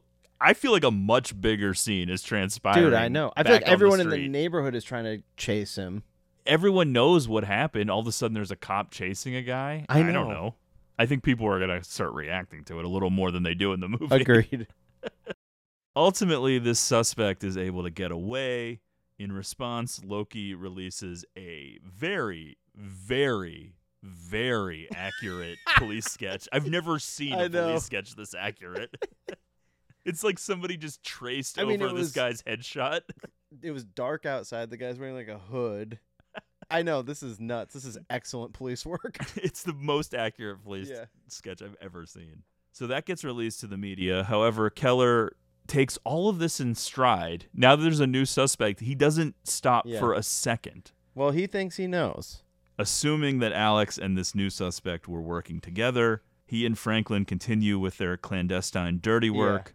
I think you have to keep going back to the moment in the police station parking lot where only he hears Yeah. that line. That- yeah, hit- that definitely is pushes his- him over the edge. That's his evidence that this is the guy and there's more to get out of this guy. And he's the only one who knows. Yeah, Right. the movie, I say it again, the movie does a fantastic job of creating a scenario Mhm. where you can start to justify this because you're so panicked about Yep. your daughter. He will literally do anything, and he knows that this is wrong. Oh yeah. They've made a complicated enough guy where he's not psycho, he's not a sociopath. Like I said, he's not even doing this for revenge Yeah, at yeah. a certain point. Maybe punching him a few times felt good at first, but he gets to a point where there's no joy in it anymore. yeah. He's just doing it because he feels like there's no other choice. He has to do it. And it's tough because it's so fucked up at a certain point. Yeah, I know. But then when you come back to what the character must be thinking, I can't say you can justify it fully, but you can't fully condemn it either. Like you kind of get it. Mm, yeah. He just feels like he has no other choice. This is the only way he's going to save his daughter's life. And the only way I can explain it is, and as fucked up as it sounds, and I'm not saying everyone would agree with this, but the way I can come to that conclusion of not fully condemning him is because I know, based on seeing the character, that at the end of all of this, his daughter surviving is all that matters, Mhm. and he doesn't care if he ends up having to go to jail himself or live with the guilt of what he's done. He'll take all of that on. He'll take Right. on whatever he has to take on from this. Yep. It's not as if he thinks I'm justified in doing this, so I'm not going to go to jail later. Like I don't think that cro- that's not part of it. He doesn't think he's going to get away with this forever. He knows that once he does this, his time is limited. Oh, yeah. He's just trying to save his daughter's life, and that's it. There's no I'm going to get away with this at the No, end of it no. All of it is taking its toll, especially on Franklin, who seems very close to cracking. And then, of course, he does. Mhm. He tells Nancy, his wife. Oh, boy. Makes sense that Viola Davis, of course, is going to have a bigger part than what it seems like for the first hour. Yeah, she needs yeah. to get back into the mix a little Well, bit more here. Terrence Howard, definitely a more understated performance from him. together she and franklin knock on keller's front door it, it is kind of funny because like franklin like can't even say anything and he's like silently crying behind her and it is sort of like oh shit we're busted mom's here Yeah, now yeah. yeah like keller looks over at franklin he's like you told her Yeah. i couldn't help it But it's not like that at all. In fact, Nancy is a little bit more gung ho than her husband. Nancy wants to see Alex for herself. And what choice does Keller have than to just give Oh, in yeah. at this point? Well, let's bring another one in. But I it. think Keller recognizes right away that maybe she's a little bit more of an ally. all of a sudden it's growing into a conspiracy. Alex's face is shocking now because we didn't quite see the end result. But now when Dude. Nancy shows up, This is hard to watch. his face is a red, Oh. puffy ruin. His eyes are swollen shut. Oh. and you can't help but feel sympathetic for this guy. I know. even if you're still questioning whether or not he had anything to do with the girl's disappearance, because it's just so You're, horrifying. you're just seeing the horrors of what's actually been going on here. Now, if this was a confirmed mentally capable pedophile, I don't know that I would actually feel sympathy, but it's a movie, so it's not a real person anyway. And second of all, we know that this is a guy who doesn't know what's going on. And He has no clue what's happening to him. I will say the way you feel in the movie at this point, once the scene at the vigil happens, I think most viewers are 100% that Alex is not the guy. Well, yeah, it's throwing a curveball. Yeah, yeah. Just in case, like fifty to seventy-five percent of your audience was on board for this. Exactly. like, So "Oh, now he needed you're- to do it. He needed to do it. That- now yep. you're like, and that's intentional. Whoa. Now you're seeing this guy thinking that he's not the guy and it's like, "Oh shit." obviously, the way that this new suspect, the man who we will now later know as Bob Taylor, the way he's acting is so suspicious that it's going to completely swing the audience's perspective. Right. But we don't know this man. We still are confused about the dead guy in the priest basement. We're confused. Why did you introduce Barry? This war on God. What what is going on? There's a lot of stuff going on. There's a lot of moving pieces. Mhm. If you're pausing it on Netflix, you're seeing there's still a lot of runtime left. Yes. What's going on? And that's the one thing just as a guy who knows movies that it's almost a little bit of a spoiler that Bob Taylor can't be it. At this point, I feel like you know, no matter what it is, it's not going to be simple. Right, exactly, yeah. simple now. Yeah. There's too many things involved. Nancy tearfully begs for Alex's help in finding her daughter Joy, but no answers are forthcoming. He asks her for help, and she unties him. But when Alex hears Keller's voice booming from another room, he freaks out and tries to escape by breaking the bathroom window, Mm-hmm. Briefly utilizing a shard of glass as a weapon before Keller can restrain him again. So even his escape attempt feels like a misunderstanding because he was not going to freak out and then he hears Keller's voice booming and then he freaks out. Uh huh. So he just doesn't know what's going on. He's so scared and confused. Please help me. Can find my little girl? Got a picture.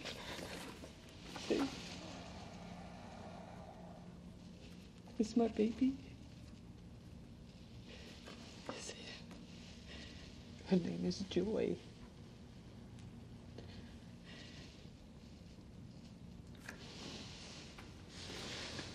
And um, this is stuffed animal her when she was two because she's afraid to sleep by herself. Please tell me where my little girl is. Please tell me where my little girl.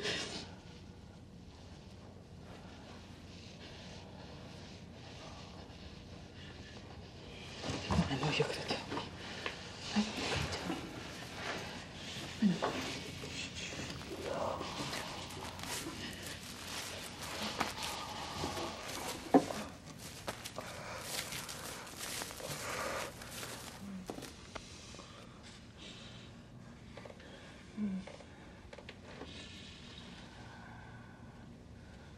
Oh, Help me. Help me. Nancy! What you doing?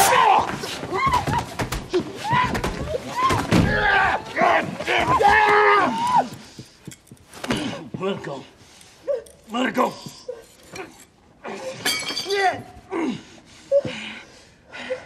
You untied him? Huh?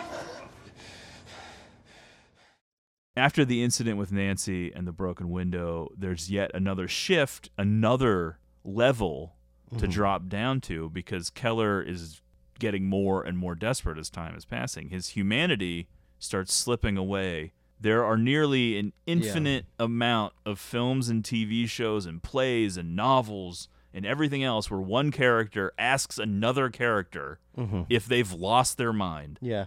When Franklin asks this very question to Keller after seeing the new torture chamber he's constructed Oh. in that little apartment bathroom, Yeah.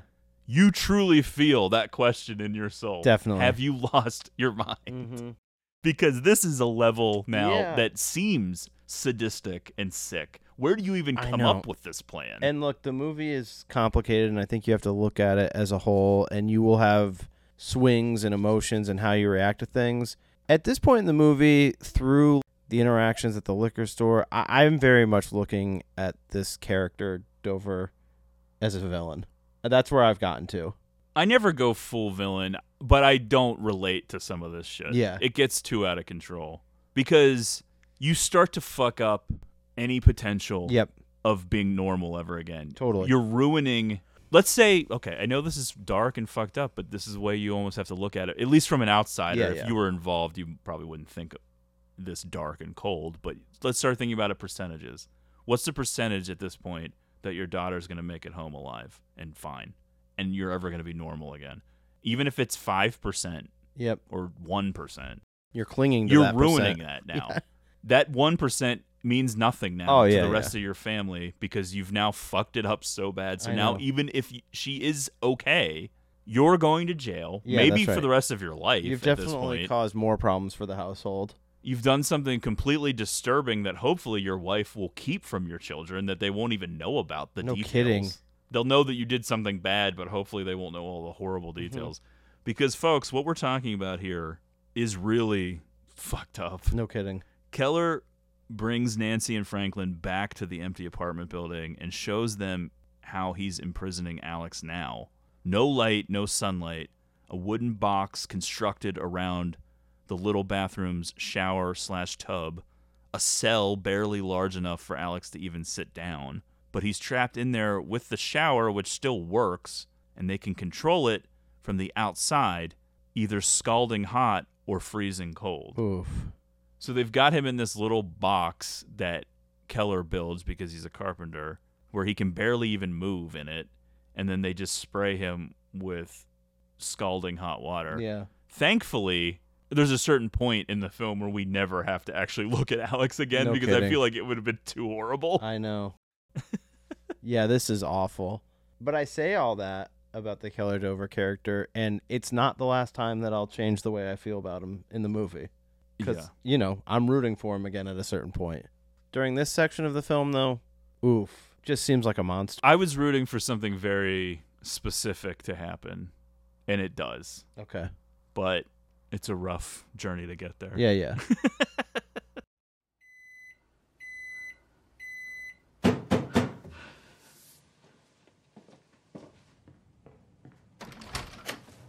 What is it? What happened? Get Franklin. I need to show you something.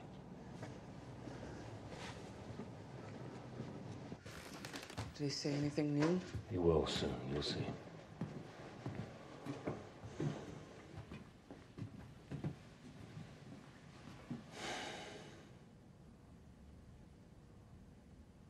No light gets in.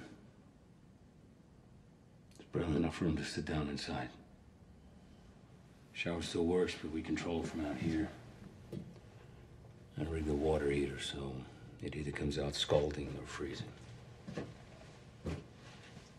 And uh, we talked him through this. It's to remind us. In case we start feeling sorry for him. My God. You can't hurt him anymore without killing him, so this is the only way.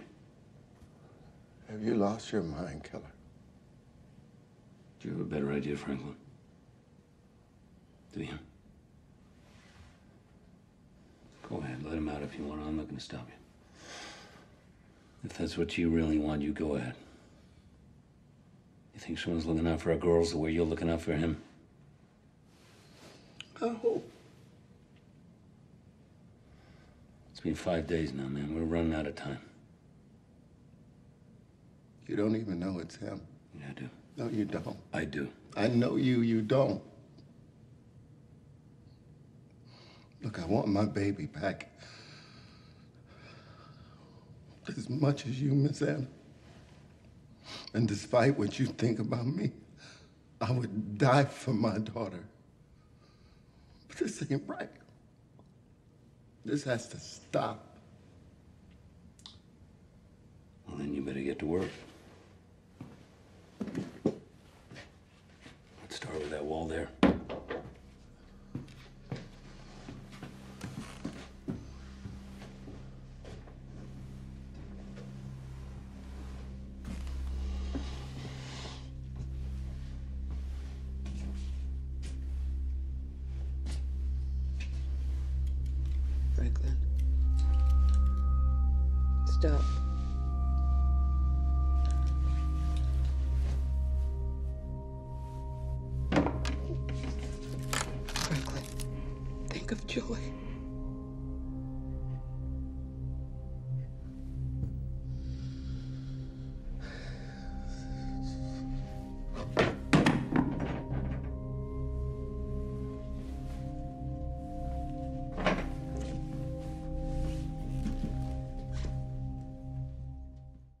Keller leaves it up to Franklin, who, in the end, listens to his wife and does not free Alex.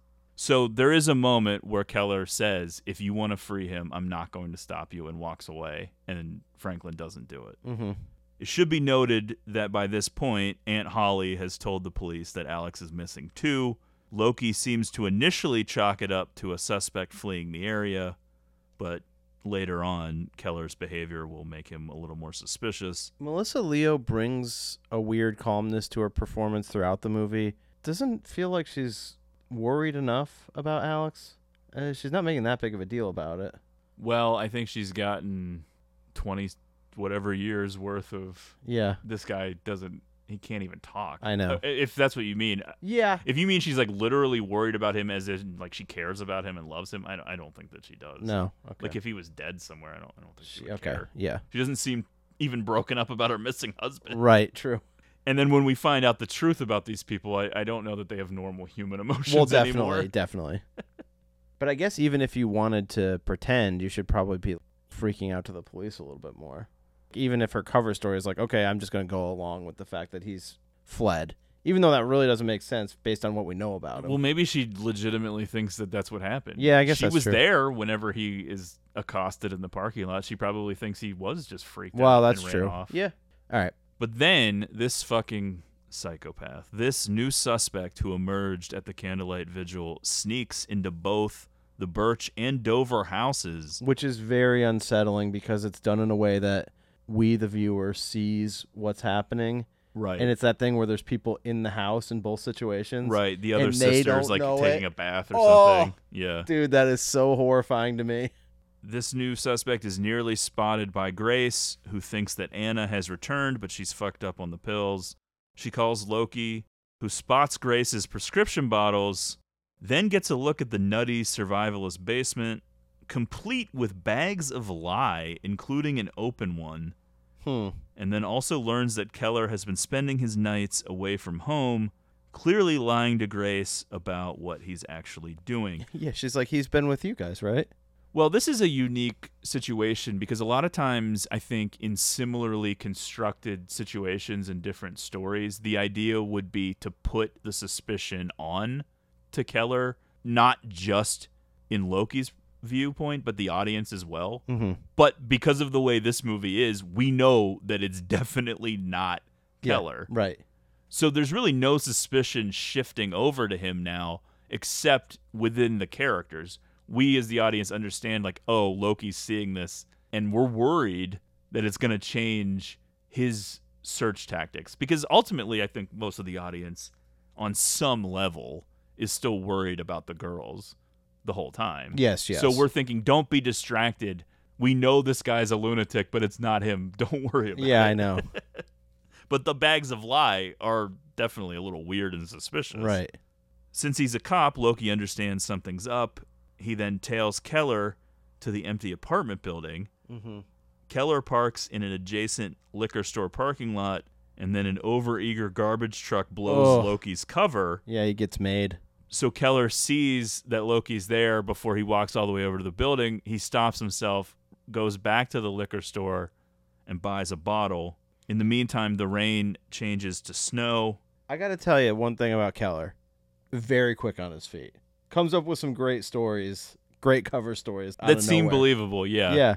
Well, you pointed out the rain changing to snow, this whole weather sequence. Oh, I love this part. it not only looks cool and looks very believable, and even though they're in Georgia, it does look reminiscent of Pennsylvania. Mhm. I know that we're in Western Pennsylvania, but it's kind of the same thing, I Sure. guess. Definitely the rain. Not only does it look awesome, but it's a very poignant thing because even though technically the weather changing doesn't actually affect time at all, but it at least signifies that time is passing. Yes. It's a very specific visual cue that not only is the weather changing, but it's different from when they left. Yeah. And that is psychological Right. even if it had snowed the night after they left, that still hits. Mhm. Even if, it, but it, now that it's been a few days and now all of a sudden it's snowing, the weather's changing. It's Yeah. gonna look different. That means time is passing. They're still not I back. know. It's day six now. I love the uh, sequence between these two in the car. Yeah, it's a pretty cool scene. And they're both on their toes. They both have things to say. They're both justified, even though we know that Keller has the big secret and he is actually doing something terrible. But his anger is still justified, though. Yeah. We Well- understand that his emotions can still be justified, even though he's done something terrible that he should not have done. And it's definitely like heating up. And I don't know this movie well enough to quote it at this point, but I just love the part where Dover is like, it's been a week, and Detective Loki is like, not yet. He knows. Yeah, I mean, that really was revealing to me. Why are you following me? Get in the car.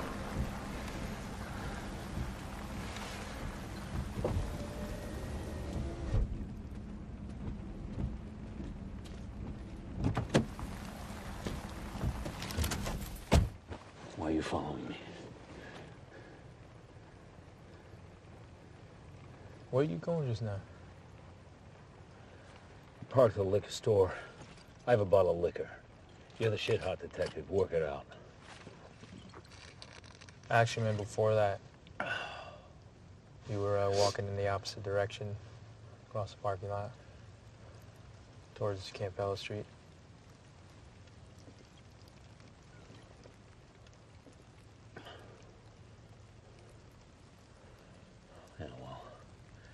I haven't had a drink in nine and a half years. I figured if I walked around the parking lot for a while, by the time they opened, I'd stop wanting it that bad. And then, uh, then I saw you. Sort of helped me make up my mind.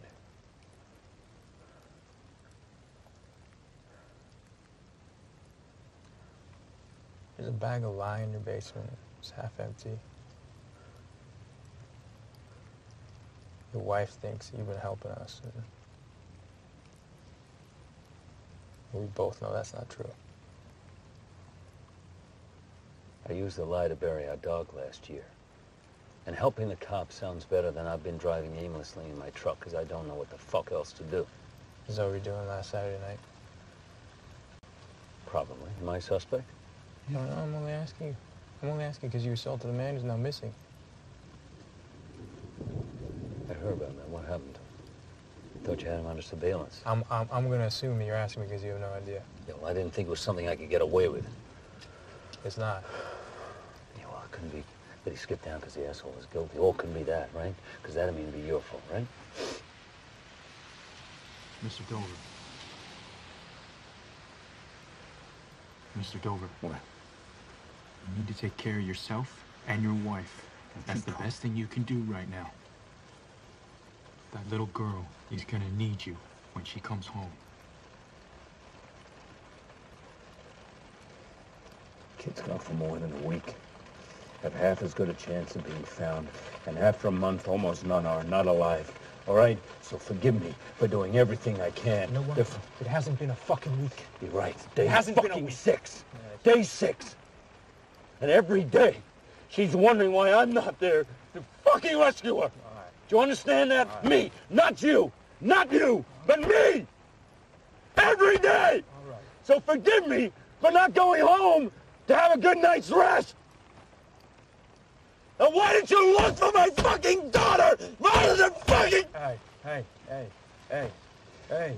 Don't hey, follow me. Hey, hey, Mr. Dole, Mr. Dole.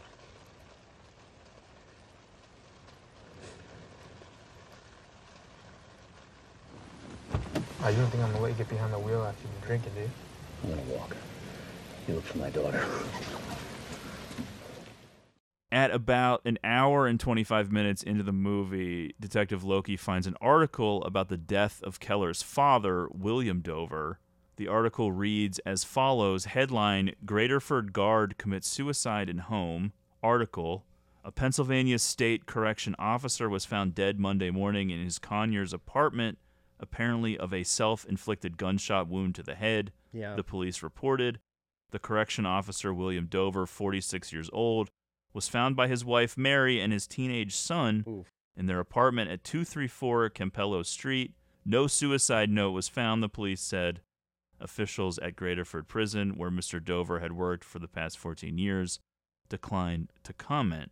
Now Loki remembers from it actually does come up in their conversation where he says, "Why were you walking towards Campello Street?"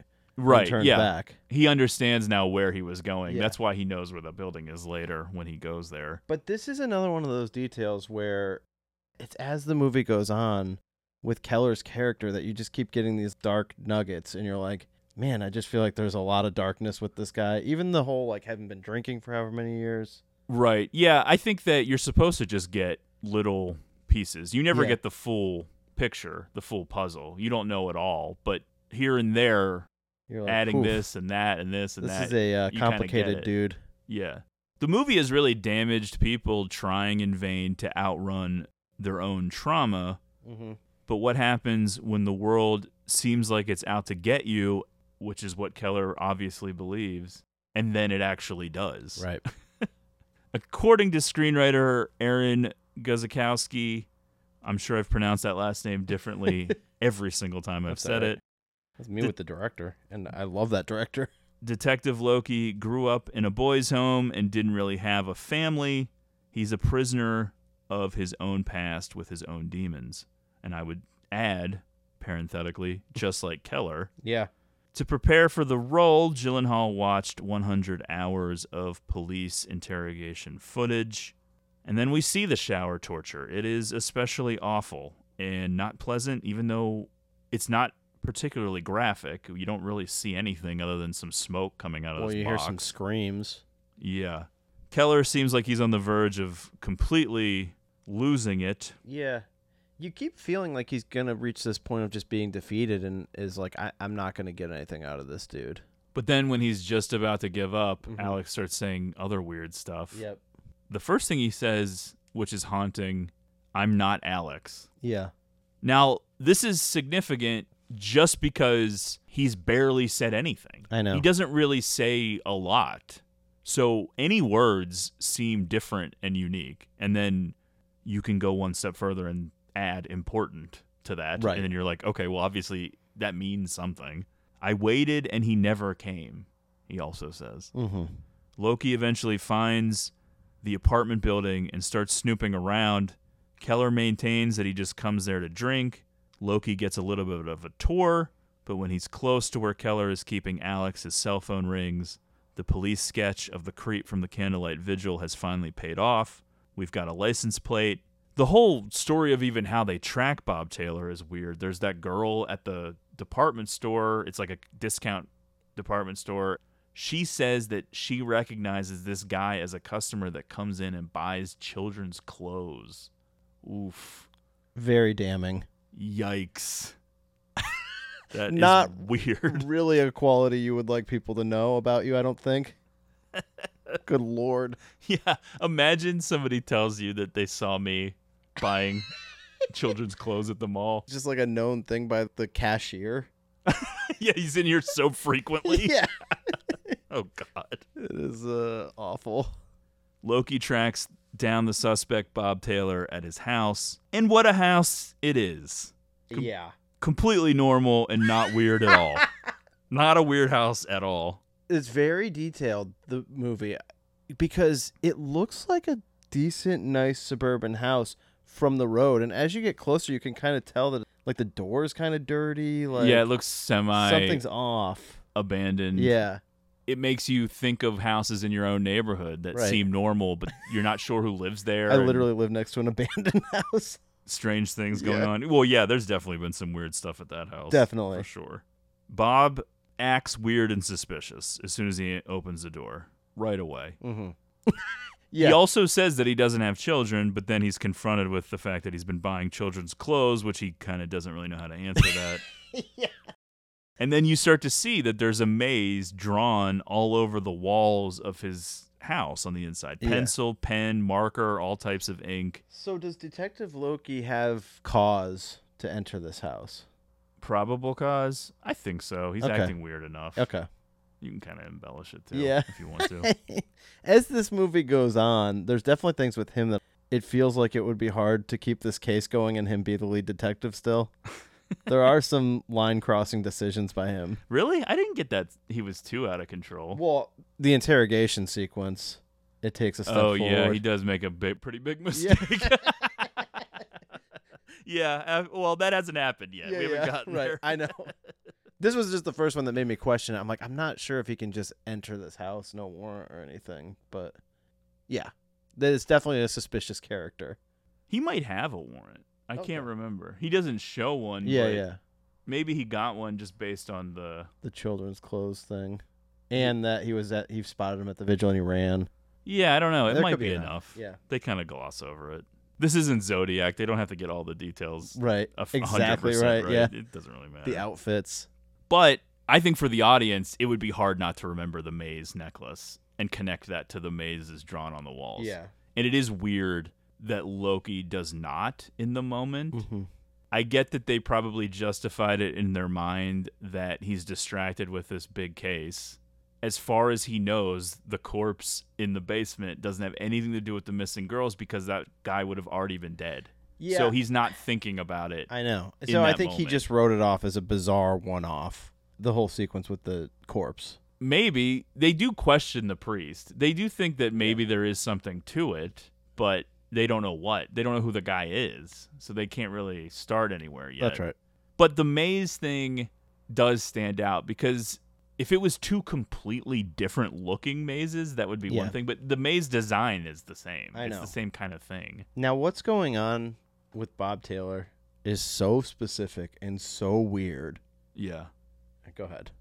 Well, there's a bunch of locked crates Oh. filled with big snakes Oh, and bloody children's part. clothes. Ah, this was hard to watch.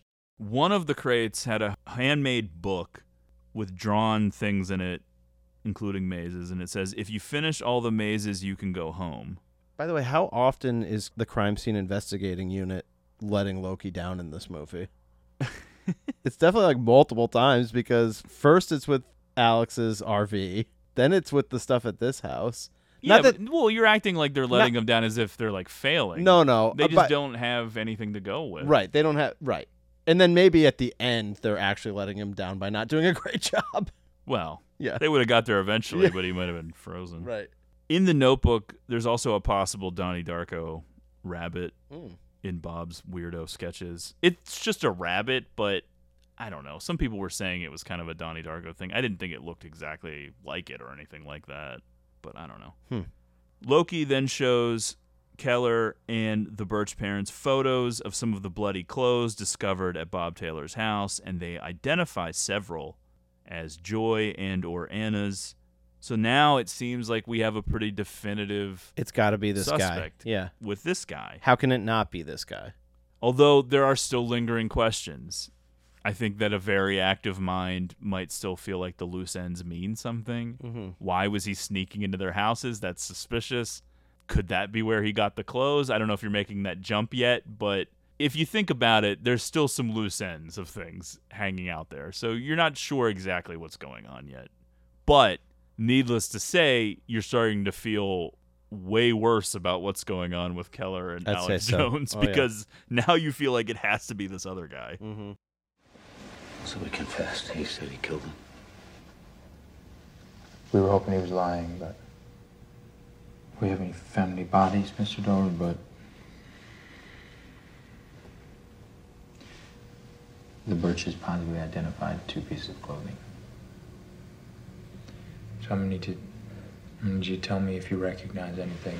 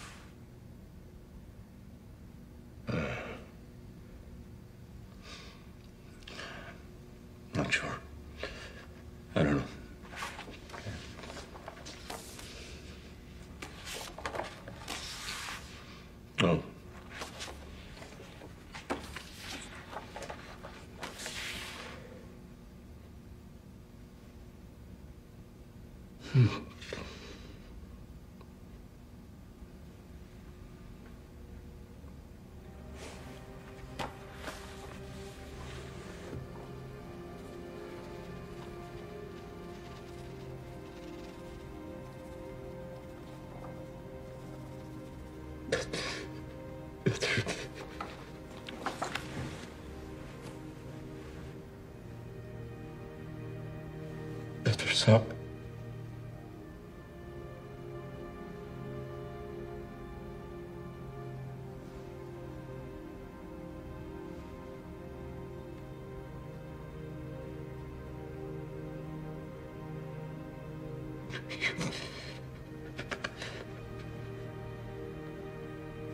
You wasted time.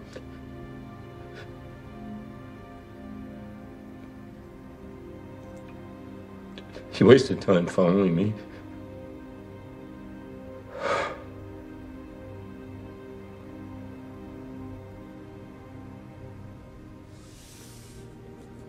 You let this happen.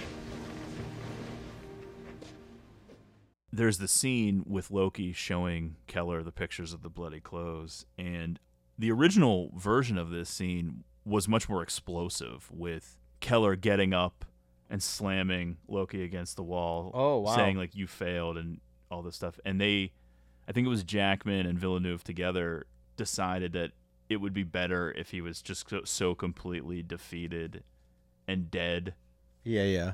and there's so much more sadness and it's Mhm. a, it's much more quiet and contained and that would be more brutal in a way And I think it it works. I think they had that. The long and short of it is that bob taylor confesses to the crime but there are no bodies and it's not exactly all tying together yet but the identification of the clothes seems pretty damning it's not looking good The Birch family seems to accept what now feels like a foregone conclusion. See, I actually thought that there would be like another little swerve here. I thought Maria Bello's character would come into the mix and be like, she wasn't wearing those socks that day. They didn't need another swerve, but I think they wanted to illustrate that she's completely checked out. She's comatose. She's, comatose, and now Keller, who is completely unstable, is now the only one representing this family at all. Yeah. Eliza, Joy's older sister, calls Ralph, and his older brother. She starts saying they're dead because obviously the Birch family has accepted it and Mhm. told their other daughter what has happened. But meanwhile, Keller is flipping out and not giving up, choosing to try and hide the Right. latest developments from his wife, literally telling his son, "Do not let your mother watch TV or read the newspaper." Oh, boy. This is getting crazier. Yeah, yeah. Interviewing Bob goes nowhere, so he's allowed to draw a map which will supposedly lead to the missing girls, but instead he keeps drawing the detailed mazes. At the end of his rope, Loki assaults him, demanding real answers. Oh, in boy. the ensuing scrum, as the, uh, as other officers run in to pull Loki off of Bob, Bob grabs one of the cops' guns and kills himself, taking whatever secrets he may have had with him. Yeah. This could have turned into a complete disaster Right. if he was really the killer and had all the secrets. Yeah.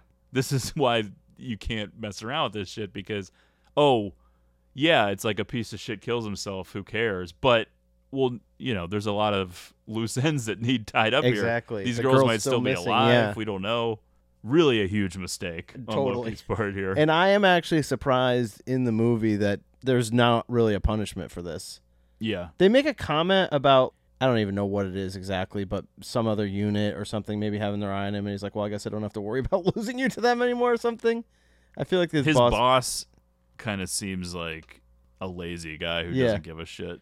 If there was an investigation on this, it's not just that he lost the gun. I mean, he was like physically abused. well, it wasn't his gun. Well, yeah.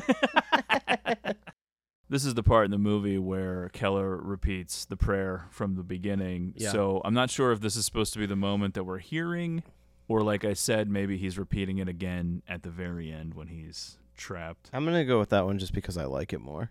Despite what has transpired with Bob Taylor, Keller does not give up on trying to crack Alex. As I said, this is very much like that sentence Mm-hmm. The fanatic. in Tinker Tailor Soldier Spy. He has now reached a point where what should be mounting evidence that this has been a horrible, horrible mistake is only driving him further towards the edge of the cliff. Keller continues torturing Alex for the location of the girls, and then Alex begins cryptically mentioning a maze, needing to escape from a maze. The girls can be found in a maze, etc. But it's nearly impossible to get him to elaborate. These Mhm. are just insane sentences at this point.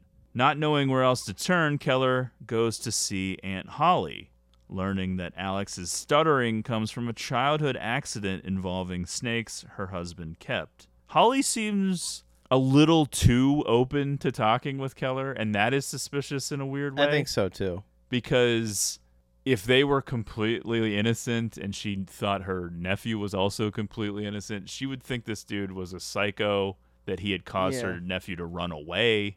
And you know, I said quick on his feet earlier. I don't know if that quite fits for here, but there's I mean, he's kind of quickly able to turn the charm back on with her. He seems very disarming in showing up here. Yeah. And we've been seeing him be pretty He's being folksy, but I think her reception of it is what's suspicious. Like I she agree. should be willing to even give this guy any time of the day if she's completely innocent and she believes her nephew's completely innocent. I know she should be like, well, you, the last interaction you did assault. Well, yeah, even if his initial reaction isn't to think, "Oh, she's guilty," Right. He would think, "Well, this further confirms that her nephew must be guilty because why is she even talking to me at all?" Totally. It's bizarre. Mhm. So yes, this also ties in with the snakes. So now we're hearing snakes. We're hearing the mazes drawn on the wall. We're talking about missing children, an unidentified corpse in a priest basement. We don't know how this is all connecting. Something's swirling around. I think having seen the film a couple of times, it does start coming back to you. So you, you start connecting it faster, but it's still kind of fun because you're not 100% sure. It's not the same thing as fully remembering the movie. Right. So you're kind of like, I think this is what this is, and then you're like, oh yeah, definitely that's what that is. I got it. While originally devoutly religious, Holly and her husband lost faith after their son died of cancer and they adopted Alex as a way to cope. Earlier in the film, we were told by Aunt Holly that Alex was orphaned at 6 years old. So we're starting to piece some of the time frame together. I think that when she talked about her son dying, it did feel like the connection to the guy in the basement has to be her husband. Yeah. That felt like too obvious right this then. did trigger something for me that it felt like, oh, she's involved because it seemed weird that this story was being told at this juncture of the movie. Yeah, at a certain point with this many moving pieces, some of it is going to start to fall into place Yeah. before other parts and you're going to start seeing it. Right. Because there's too many things. At a certain point, the things have to connect. Exactly. You're going to start seeing how they We're on the downward slope now. fitting together.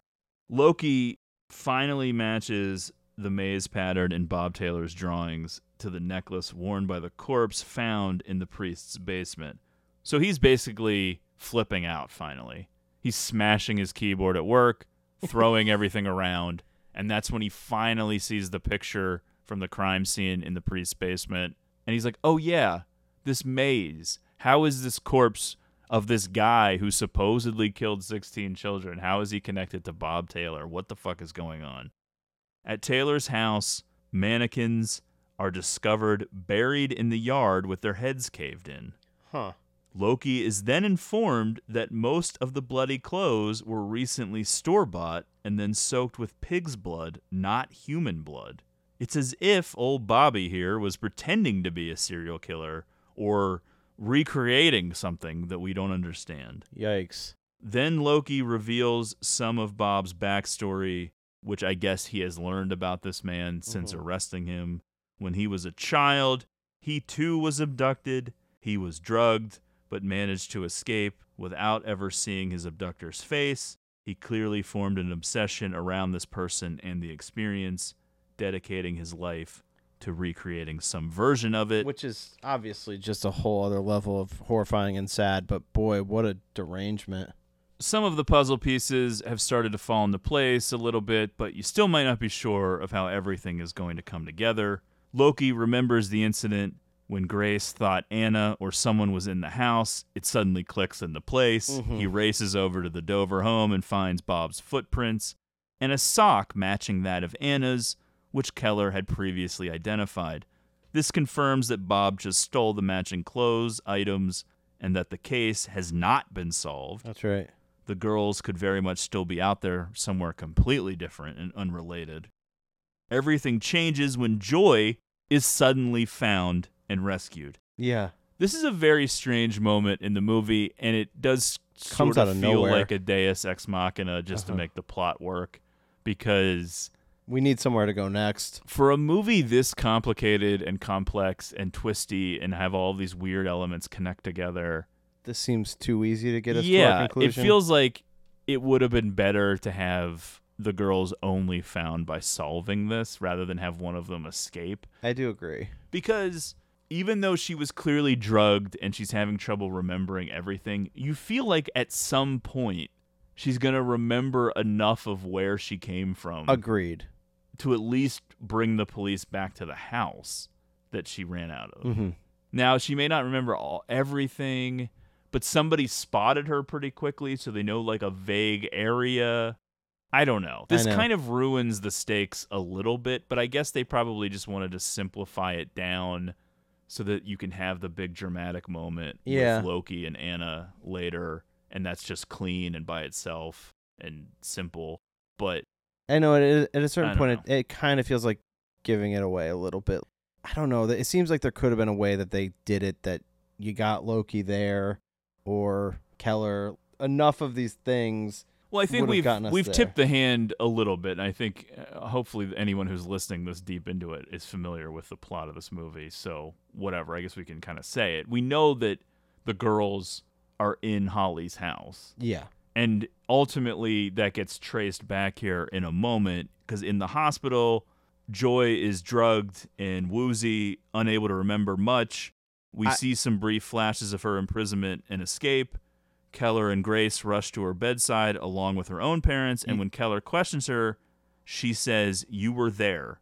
Yikes. And that's how it eventually clicks to him Yeah. where Anna is, even though Loki ends up thinking that they It's the mean the, house. apartment. That's how they do it. But okay, what about instead of doing it that way, you come up with a, a reason for Keller to go back, Uh-huh. and he just sees something that gives it away. So it's still kind of an accident, but it's not just oh one of the girls is able to get away Yeah. because that kind of deflates. He sees the some red of the whistle. a little bit.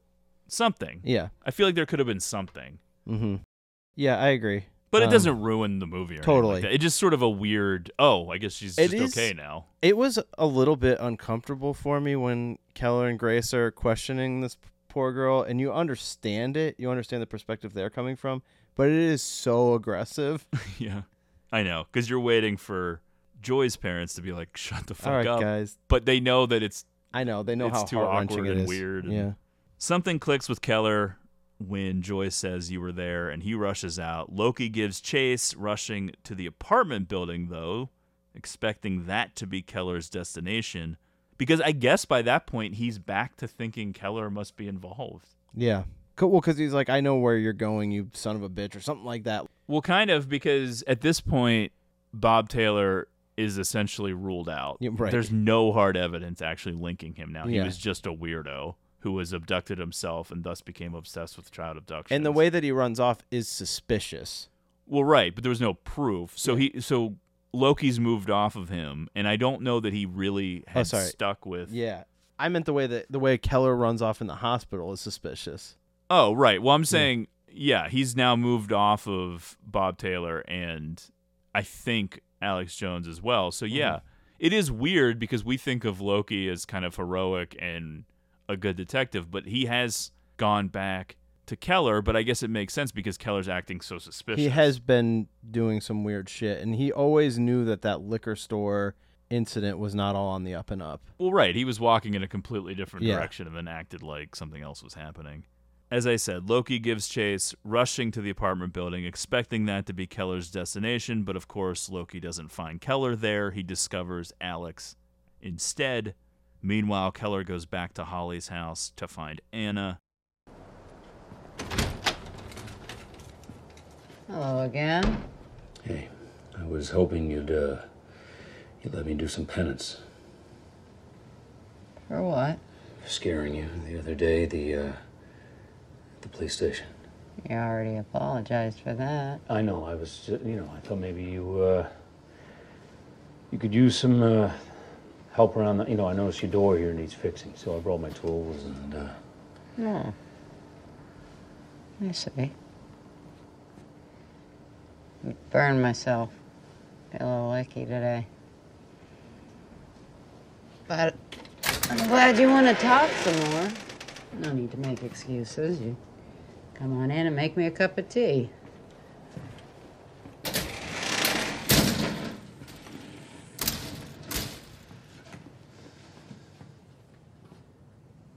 Come on in.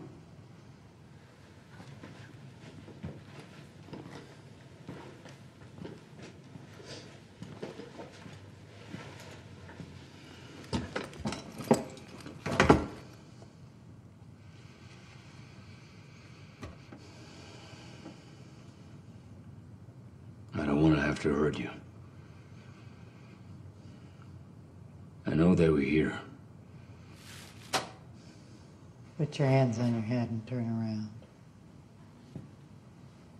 Do it. I'm just gonna go. Don't touch that bag. Put your hands on your head.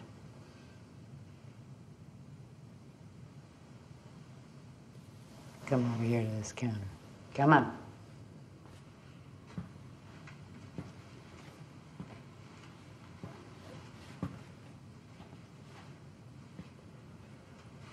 Top drawer. Open it.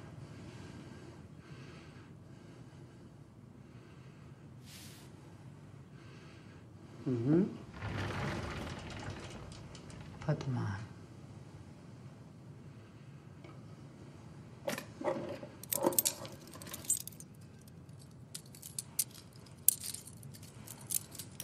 You don't know me, Mr. Dover. But believe me when I tell you, I won't let you go.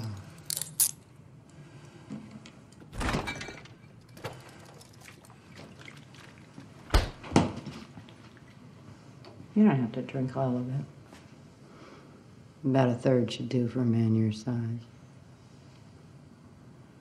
Something to make you more manageable. Forget it. Drink it, Mr. Dover. I'll kill you right here in my kitchen and bring your daughter in here and have her scrub your brains off the floor. Drink. Just let me see her. Want to see her? Yes. That's your ticket to your daughter right there.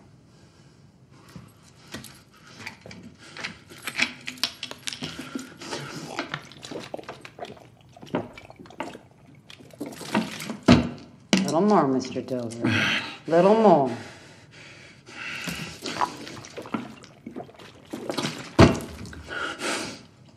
Good, isn't it? That's my darling husband's recipe. Now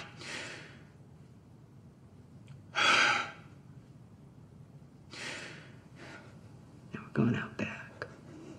Let me see her.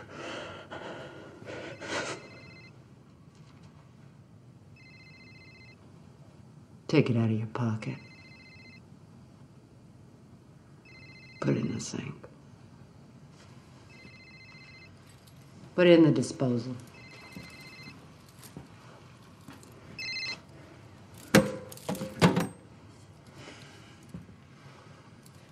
Put your car keys on the table. Oh.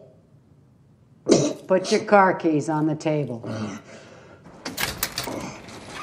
That's right. Over to the Trans Am over there. The car over there. Come on, move it. Get over there.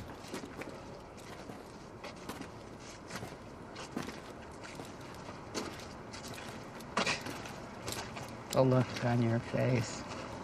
My husband used to have the very same look. So we took Alex. He was the first kid we ever took. His name was Jimmy. Or Barry. Can't remember. Doubt he can either. So many names. Forgot all about Bobby Taylor till I read about him in the paper. Get in the driver's seat.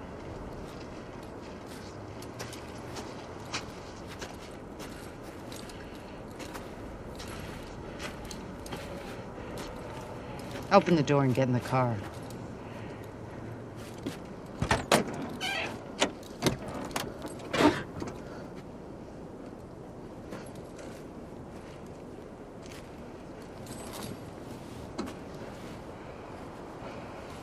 Making children disappear is the war we wage with God. Makes people lose their faith. Turns them into demons like you.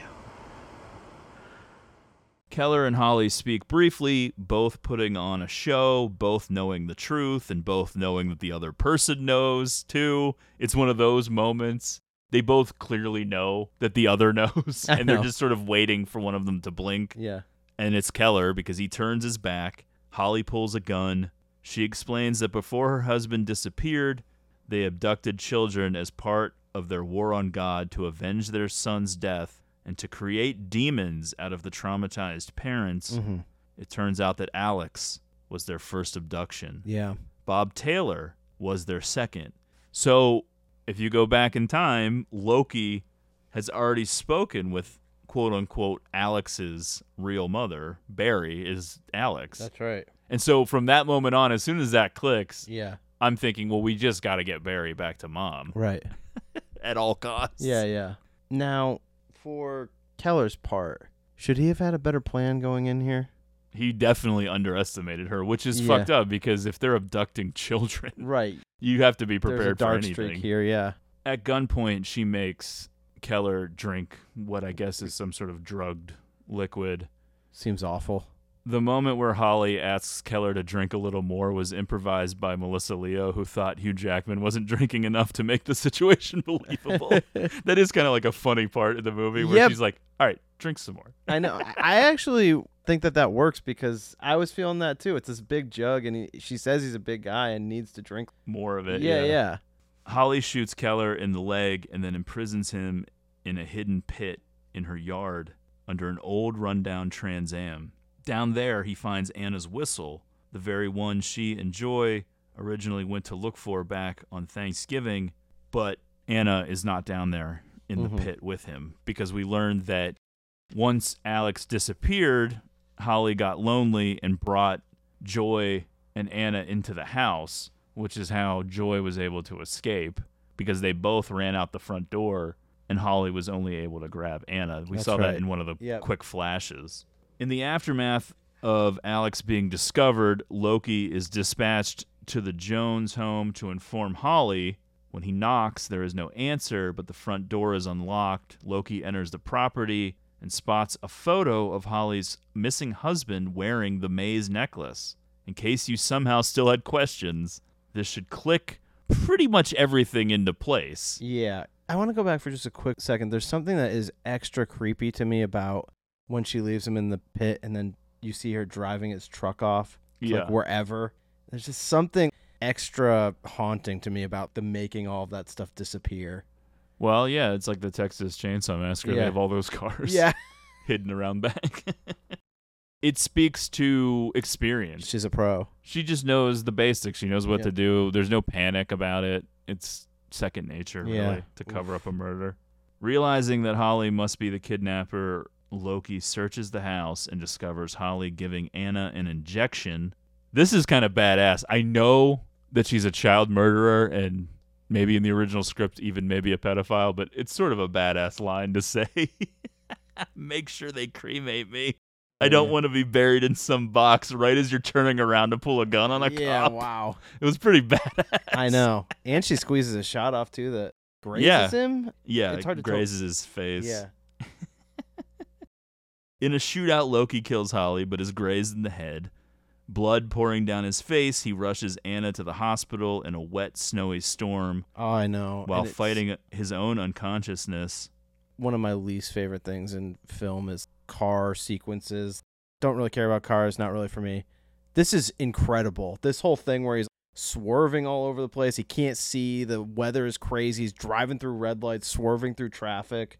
It's a race against time to save this girl's life. Matt, I could not agree more. Okay. this is actually a very exciting and unexpected thing in this movie. Yeah. Because as I wrote right here, like I literally wrote the word like. Yeah. Like the film's already an easy A Yeah. without this. I know. And then all of a sudden you just have this really exciting two and a half minute race to the hospital as this drugged girl maybe has been Yeah. overdosed. We don't know we what she no was injecting. idea. She could be dead already, for all I know. Well, she's vomiting in the back seat because Okay, you're yeah. wor- you're worried she might choke on it or something, but he can't really stop. He's just got to go, and the weather conditions make it particularly tense and exciting. Not to mention, he's like losing his vision from blood dripping into his eye. A newspaper informs us that Alex, aka Barry, was reunited with his family after 26 years. Keller, on the other hand, is still missing. A recuperating Anna and Joy visit a bandaged Loki in his hospital room to thank him for saving them. Not a lot of words to say between the two, really, but I was getting a lot of laughs out of watching the little girl playing Anna. Yeah. Because I think she didn't really know what to do Mhm. because they didn't give her any lines, which was weird. Because she does sort of kind of try to say thank you as they're actually backing out of the room, but that's really the only time she attempts to talk. Right. And I think they were going for she's so out of it. That's Uh-huh. why she's not talking. Yeah. But the girl like clearly didn't really know what to do. It was just sort of a weird performance to watch her face. Yeah. I should be talking, but I'm not. and I think there's an intentional amount of awkwardness because it is a weird situation.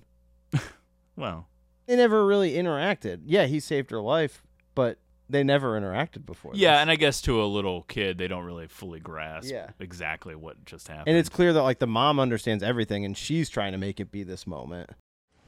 Uh, Detective Loki? I hope we're not intruding.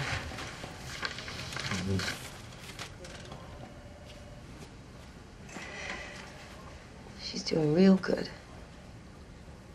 She's gonna be up and around in a few days, aren't you, buddy? She just wanted to come and say thank you and hi to her hero.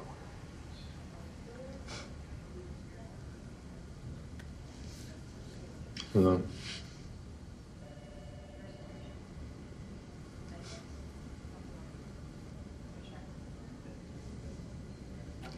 Uh, would you mind giving me a minute?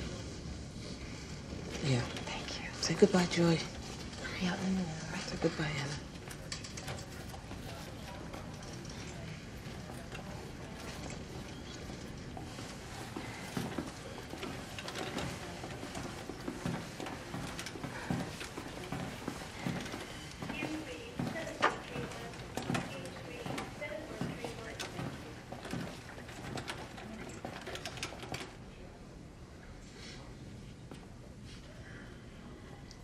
She found her whistle, man. Uh, no. She keeps insisting that Joy helped her find it on Thanksgiving before they were taken. But I think she's just confused. I got her a new one.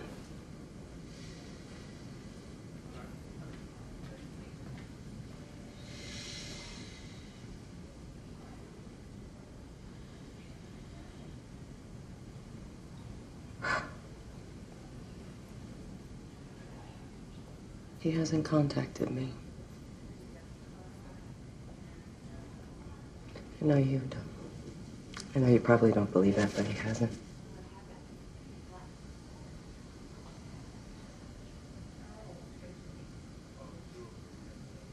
I, I believe you.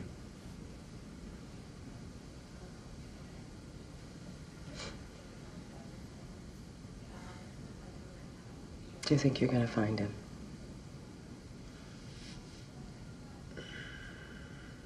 Yeah. And I'll go to jail. Probably.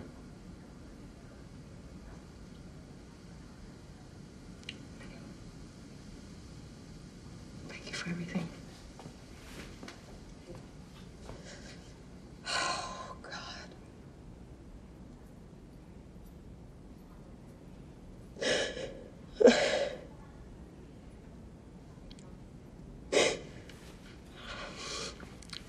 I miss him.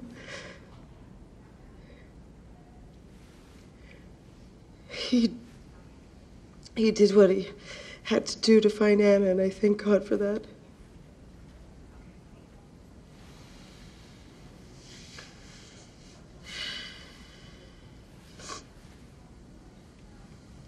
He's a good man. At this point, the assumption between his wife and Loki even is that Keller is on the run for Right. what he did to Alex. They don't really even know exactly what could have happened. Mhm. I guess it is strange that he ran off in a hurry from the hospital. Like, why would he then run off to hide from Alex? But maybe Loki just thinks that wherever he ran off, he guessed wrong Yeah. and that Alex then was discovered. And so then in the meantime, after guessing wrong about wherever he was rushing off to, he was like, oh shit, I gotta Yeah, keep yeah. going. I guess. It's just weird that the timing was he seemed like he was about to find something and then all of a sudden he's just gone. Right. I don't know.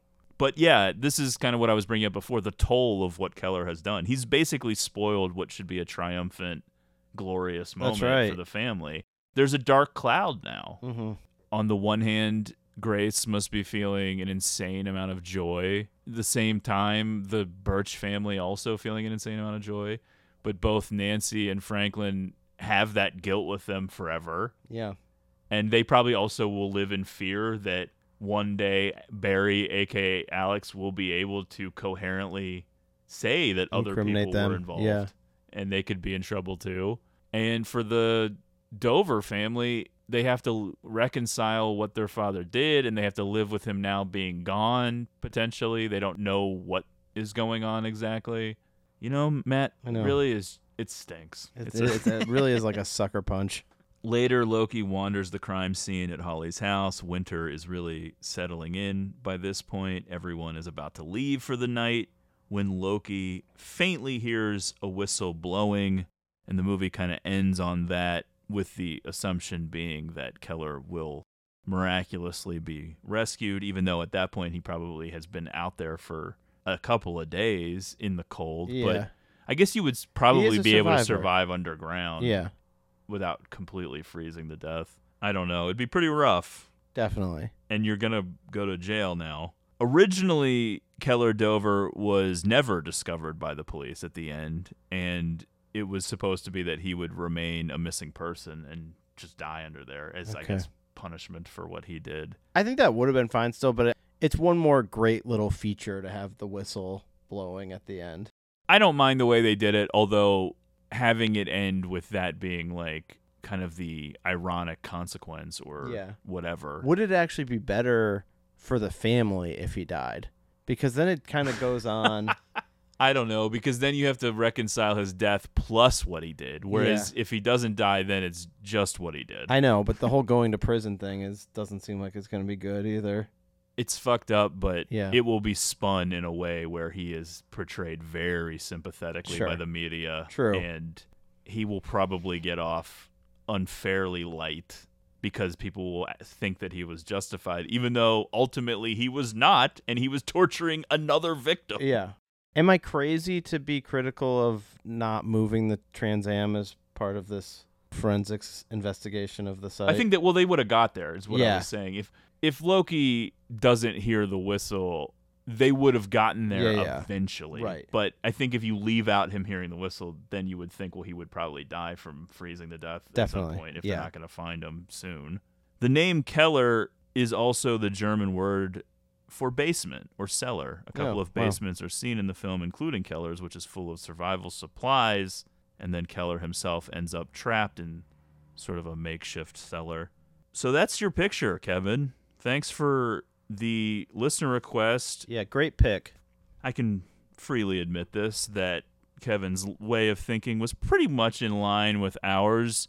I believe we would have eventually gotten to this movie. I always had it projected in the future Yeah. schedules. Eventually we would have gotten to it, but since Kevin wanted to hear it, we got to it earlier. People seem to like Villeneuve. We had Yeah. Arrival earlier as a listener request. People seem to like Hugh Jackman. We had The Prestige. True. We know people like Gyllenhaal, Mm-hmm. including Kevin. So yeah, there are some themes emerging amongst the listener requests, which I don't think I would have thought possible. But here we are. Several Nolans, Definitely. several Villeneuves. Yeah. Our All right. listeners in line with what we like. They definitely have a type. Yeah. I'll say that. I do think Villeneuve and Nolan have some similarities. I agree. How much uh, crossover in the listenership do you think we have of the people that like Christopher Nolan and Wish Upon a Star?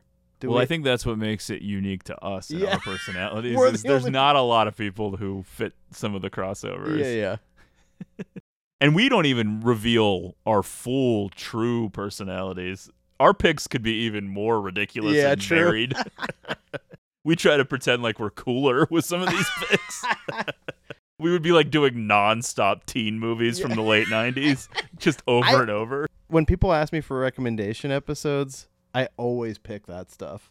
I'm always like, that's our Well, wheelhouse. I don't think I'm thrilled with whatever we did with 10 Things I Hate About You because we didn't have notes. Remember, we Oh, yeah, watched yeah. it and then just recorded off the cuff with no notes. Might have to be a revisited. We'll see. Yeah. Who knows? All right. Thank you to Kevin for the listener request. Thanks for the continued support. It's people like Kevin who really just keep this thing going. We have a small but very loyal and very interactive Love it. listenership. I think our percentage of people who interact with us is way higher than comparable podcasts, I would imagine. I think we have a high percentage. Continues to increase too. Yeah, we love to hear from you. Please email the show, greatestpod at gmail.com. Greatestpod at gmail.com. This episode, I feel like, has been long enough. We're not going to do an email on this one, but we will read an email on the next episode, which oh. will be coming your way in just a few short days. So stay tuned. Yeah, it's incredible how taking one week of the show off at the beginning of August or the beginning of July or whenever that was has really thrown everything off, and I'm still scrambling to catch up. That's all right. But here we are. We're doing two listener requests in short order. So make sure you're subscribed to this podcast on Apple Podcasts, Podbean, or wherever because you never want to miss an episode. And sometimes they come out on different days, multiple times a week. Give us a seconds are back in the mix now. All kinds of stuff. Please give us a rating and review on Apple Podcasts as well. That still remains our favorite thing. So let's get into the segments to close it out. As I said, we will hold off on an email for this episode, but we're going to do a quick recommendation segment.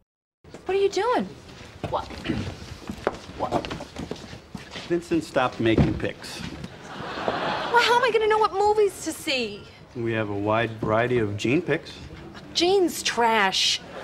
I'm Gene. I'm up this time. Okay. Matt will do next episode. We're recording back to back today, so Matt will save his. I'm just going to do a quick one. Matt already mentioned this movie. Mm. It's not streaming anywhere for free right now other than Kanopy, which is the one where you need your library card, I think, to get access. I guess it's on Cinemax. I don't have Cinemax.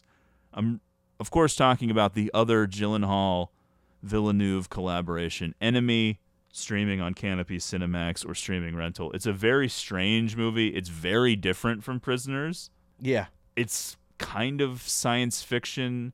I guess it's definitely science fiction, but it's weird in a way that is hard to even explain. Agreed. It's a movie that needs to be experienced. I can't really explain it to you. Maybe we'll do it one day on the show. Yeah. It's definitely interesting. It's a lot shorter than Prisoners too. It's like True. only 90 minutes, but it's very weird. I watched it once and I liked it, but I sort of feel like I might like it more with multiple viewings. I've only seen it once. It has one of the strangest, most unexpected jump scares. Is it the end or We'll talk off. Okay. Mike. It's something I don't even know if it's supposed to be scary. I don't know. It's just something so unexpected. I don't know you're if like, I "What the remember. fuck?" Yeah. Oh, it's reminiscent of something in Arrival too. Uh, okay. The scene in Arrival is where all of a sudden one of those aliens is just in the room. Yeah, yeah, yeah. dream. Okay, that's what I'm thinking of. Yeah. Yeah, there's that thing towards Right. the end where Yeah, it's yeah. in his room. You're like, what the fuck? Yes. She's never seen a single Paul Walker movie. That's a huge oh no no. She also doesn't care about Blu-ray. She's a monster. No email this week, but we will do physical media spotlight. A little bit more information coming in the next episode on the future of physical media spotlight, but we're doing it right now. My next two for this episode and next are both going to be pre orders, things that are exciting me that are coming down the pike. Hmm. For this episode, I'm going to mention Arrow's October slate. Not every single one, but I pre ordered three items from this Wow. because I was very excited. That's part of the fun of some of these labels giving up on physical media is that they will license out more titles to the boutique labels, which do a better job. They're more into the special features, they're more into the Yeah. packaging, etc. They're more into making sure that it's the best audio, the best visual, whatever they can possibly do. So I don't mind it, but it is sort of depressing that physical media is dying. But one of the side effects is that the boutique labels are going to have their little heyday here. Arrow's October slate Hellraiser, Quartet of Torment, 1987 to 1996. The first four Hellraiser Hmm. films in beautiful, wonderful 4K. I have the long out of print Arrow three, first three films, which has been like a very high dollar amount on eBay. I don't know why people ever do that kind of shit. It's like they're gonna re-release it in Just 4K. wait it Just wait, and they added an extra movie because the old set only had the first three. I don't think Hellraiser four is very good, and three is only mediocre. But the first two are incredible. The sequel is also pretty awesome. We did the first one on the show. Mhm. I think that first movie is very cool, very inventive, Definitely. interesting, Weird. unique. There's not a lot of movies like that. Right. The villain is just an average British housewife. really? You love to see it. Meanwhile, Pinhead is in it, but Yeah. he's not really like the main villain. It's, Yeah. it's such a weird movie. Frank Frank is quite using a a switchblade in his lovemaking. yeah. Frank was an intense guy. Also, coming from Arrow in October. The House by The Cemetery 4K, the Ah, yes. Lucio Fulci film. I do have a 4K of it, but mine's pretty basic. Really? I think so. Yeah. And then Witness in 4K, Oh, yeah. the Peter Weir film starring Harrison Ford, which we may do one day on this podcast. I don't know. It's sort of a an underrated, kind of forgotten thriller from the 80s, which I believe was pretty popular when it came out. Okay. It's one that I've always seen up on various streaming platforms over the years, but I haven't watched it. Maybe I just have a weird connection with it because my parents really didn't own a lot of like R-rated VHS tapes But they because have they weren't big movie people. But yeah. Yeah. they had a Witness VHS tape for some reason. I don't know why. I never watched it when I was a kid.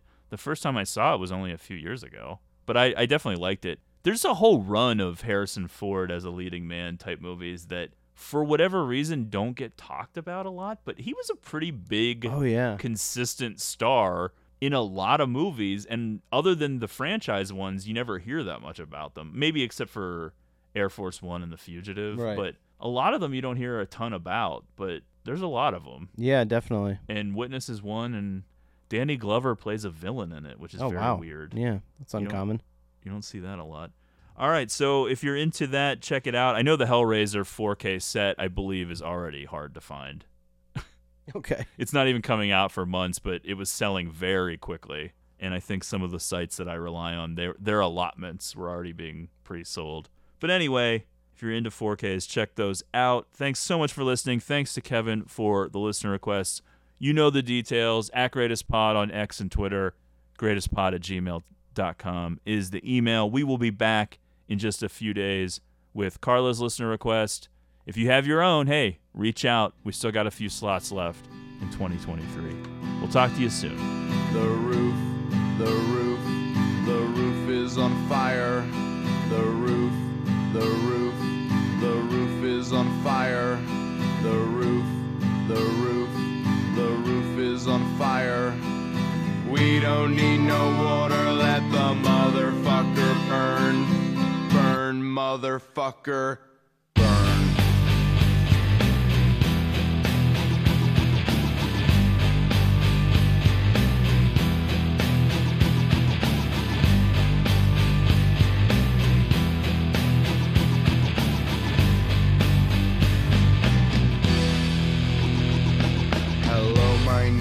Jimmy Pop, and I'm a dumb white guy. I'm not old or new, but middle school, fifth grade, like junior high. I don't know, mofo, if y'all peeps be bugging, giving props to my hoe, cause she fly, but I can take the heat, cause I'm the other white meat known as Kid Funky Fried. Yeah, I'm hung like planet Pluto, hard to see with a naked eye, but if I crashed into Uranus, I would stick it where the sun don't shine, cause I'm kind of like Han Solo, always stroking my own Wookiee. I'm the root of all that's evil, yeah, but you can call me Cookie.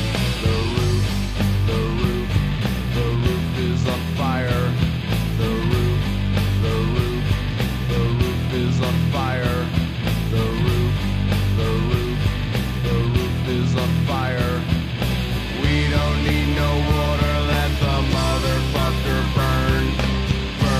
Motherfucker, burn.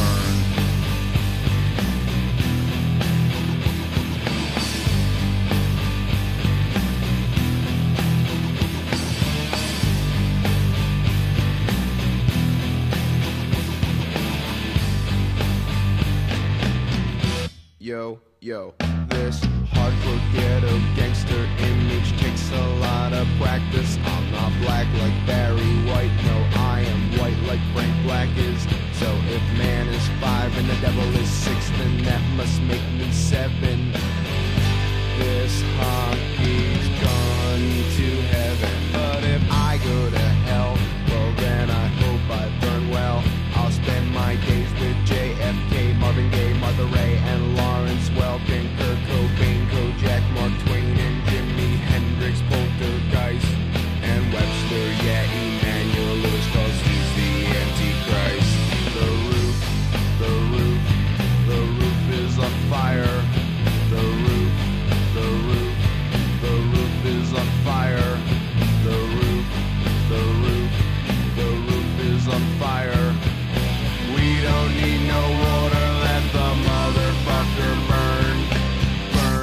motherfucker.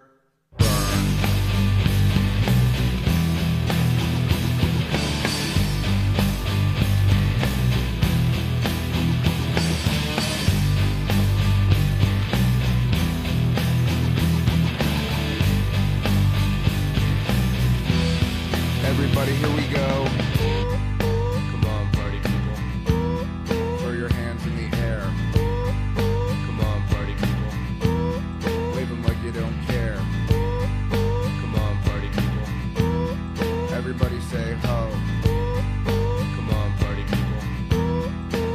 everybody.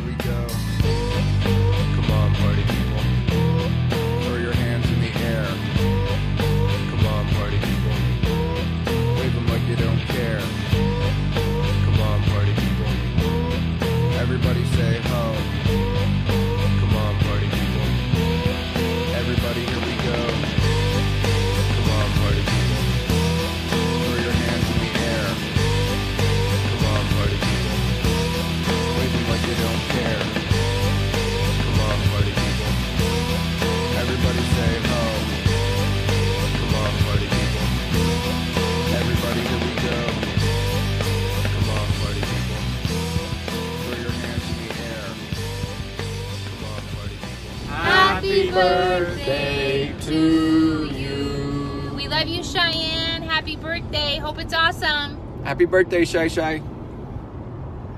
Happy birthday. Love you. Uh, Uncle Gene passed away this morning.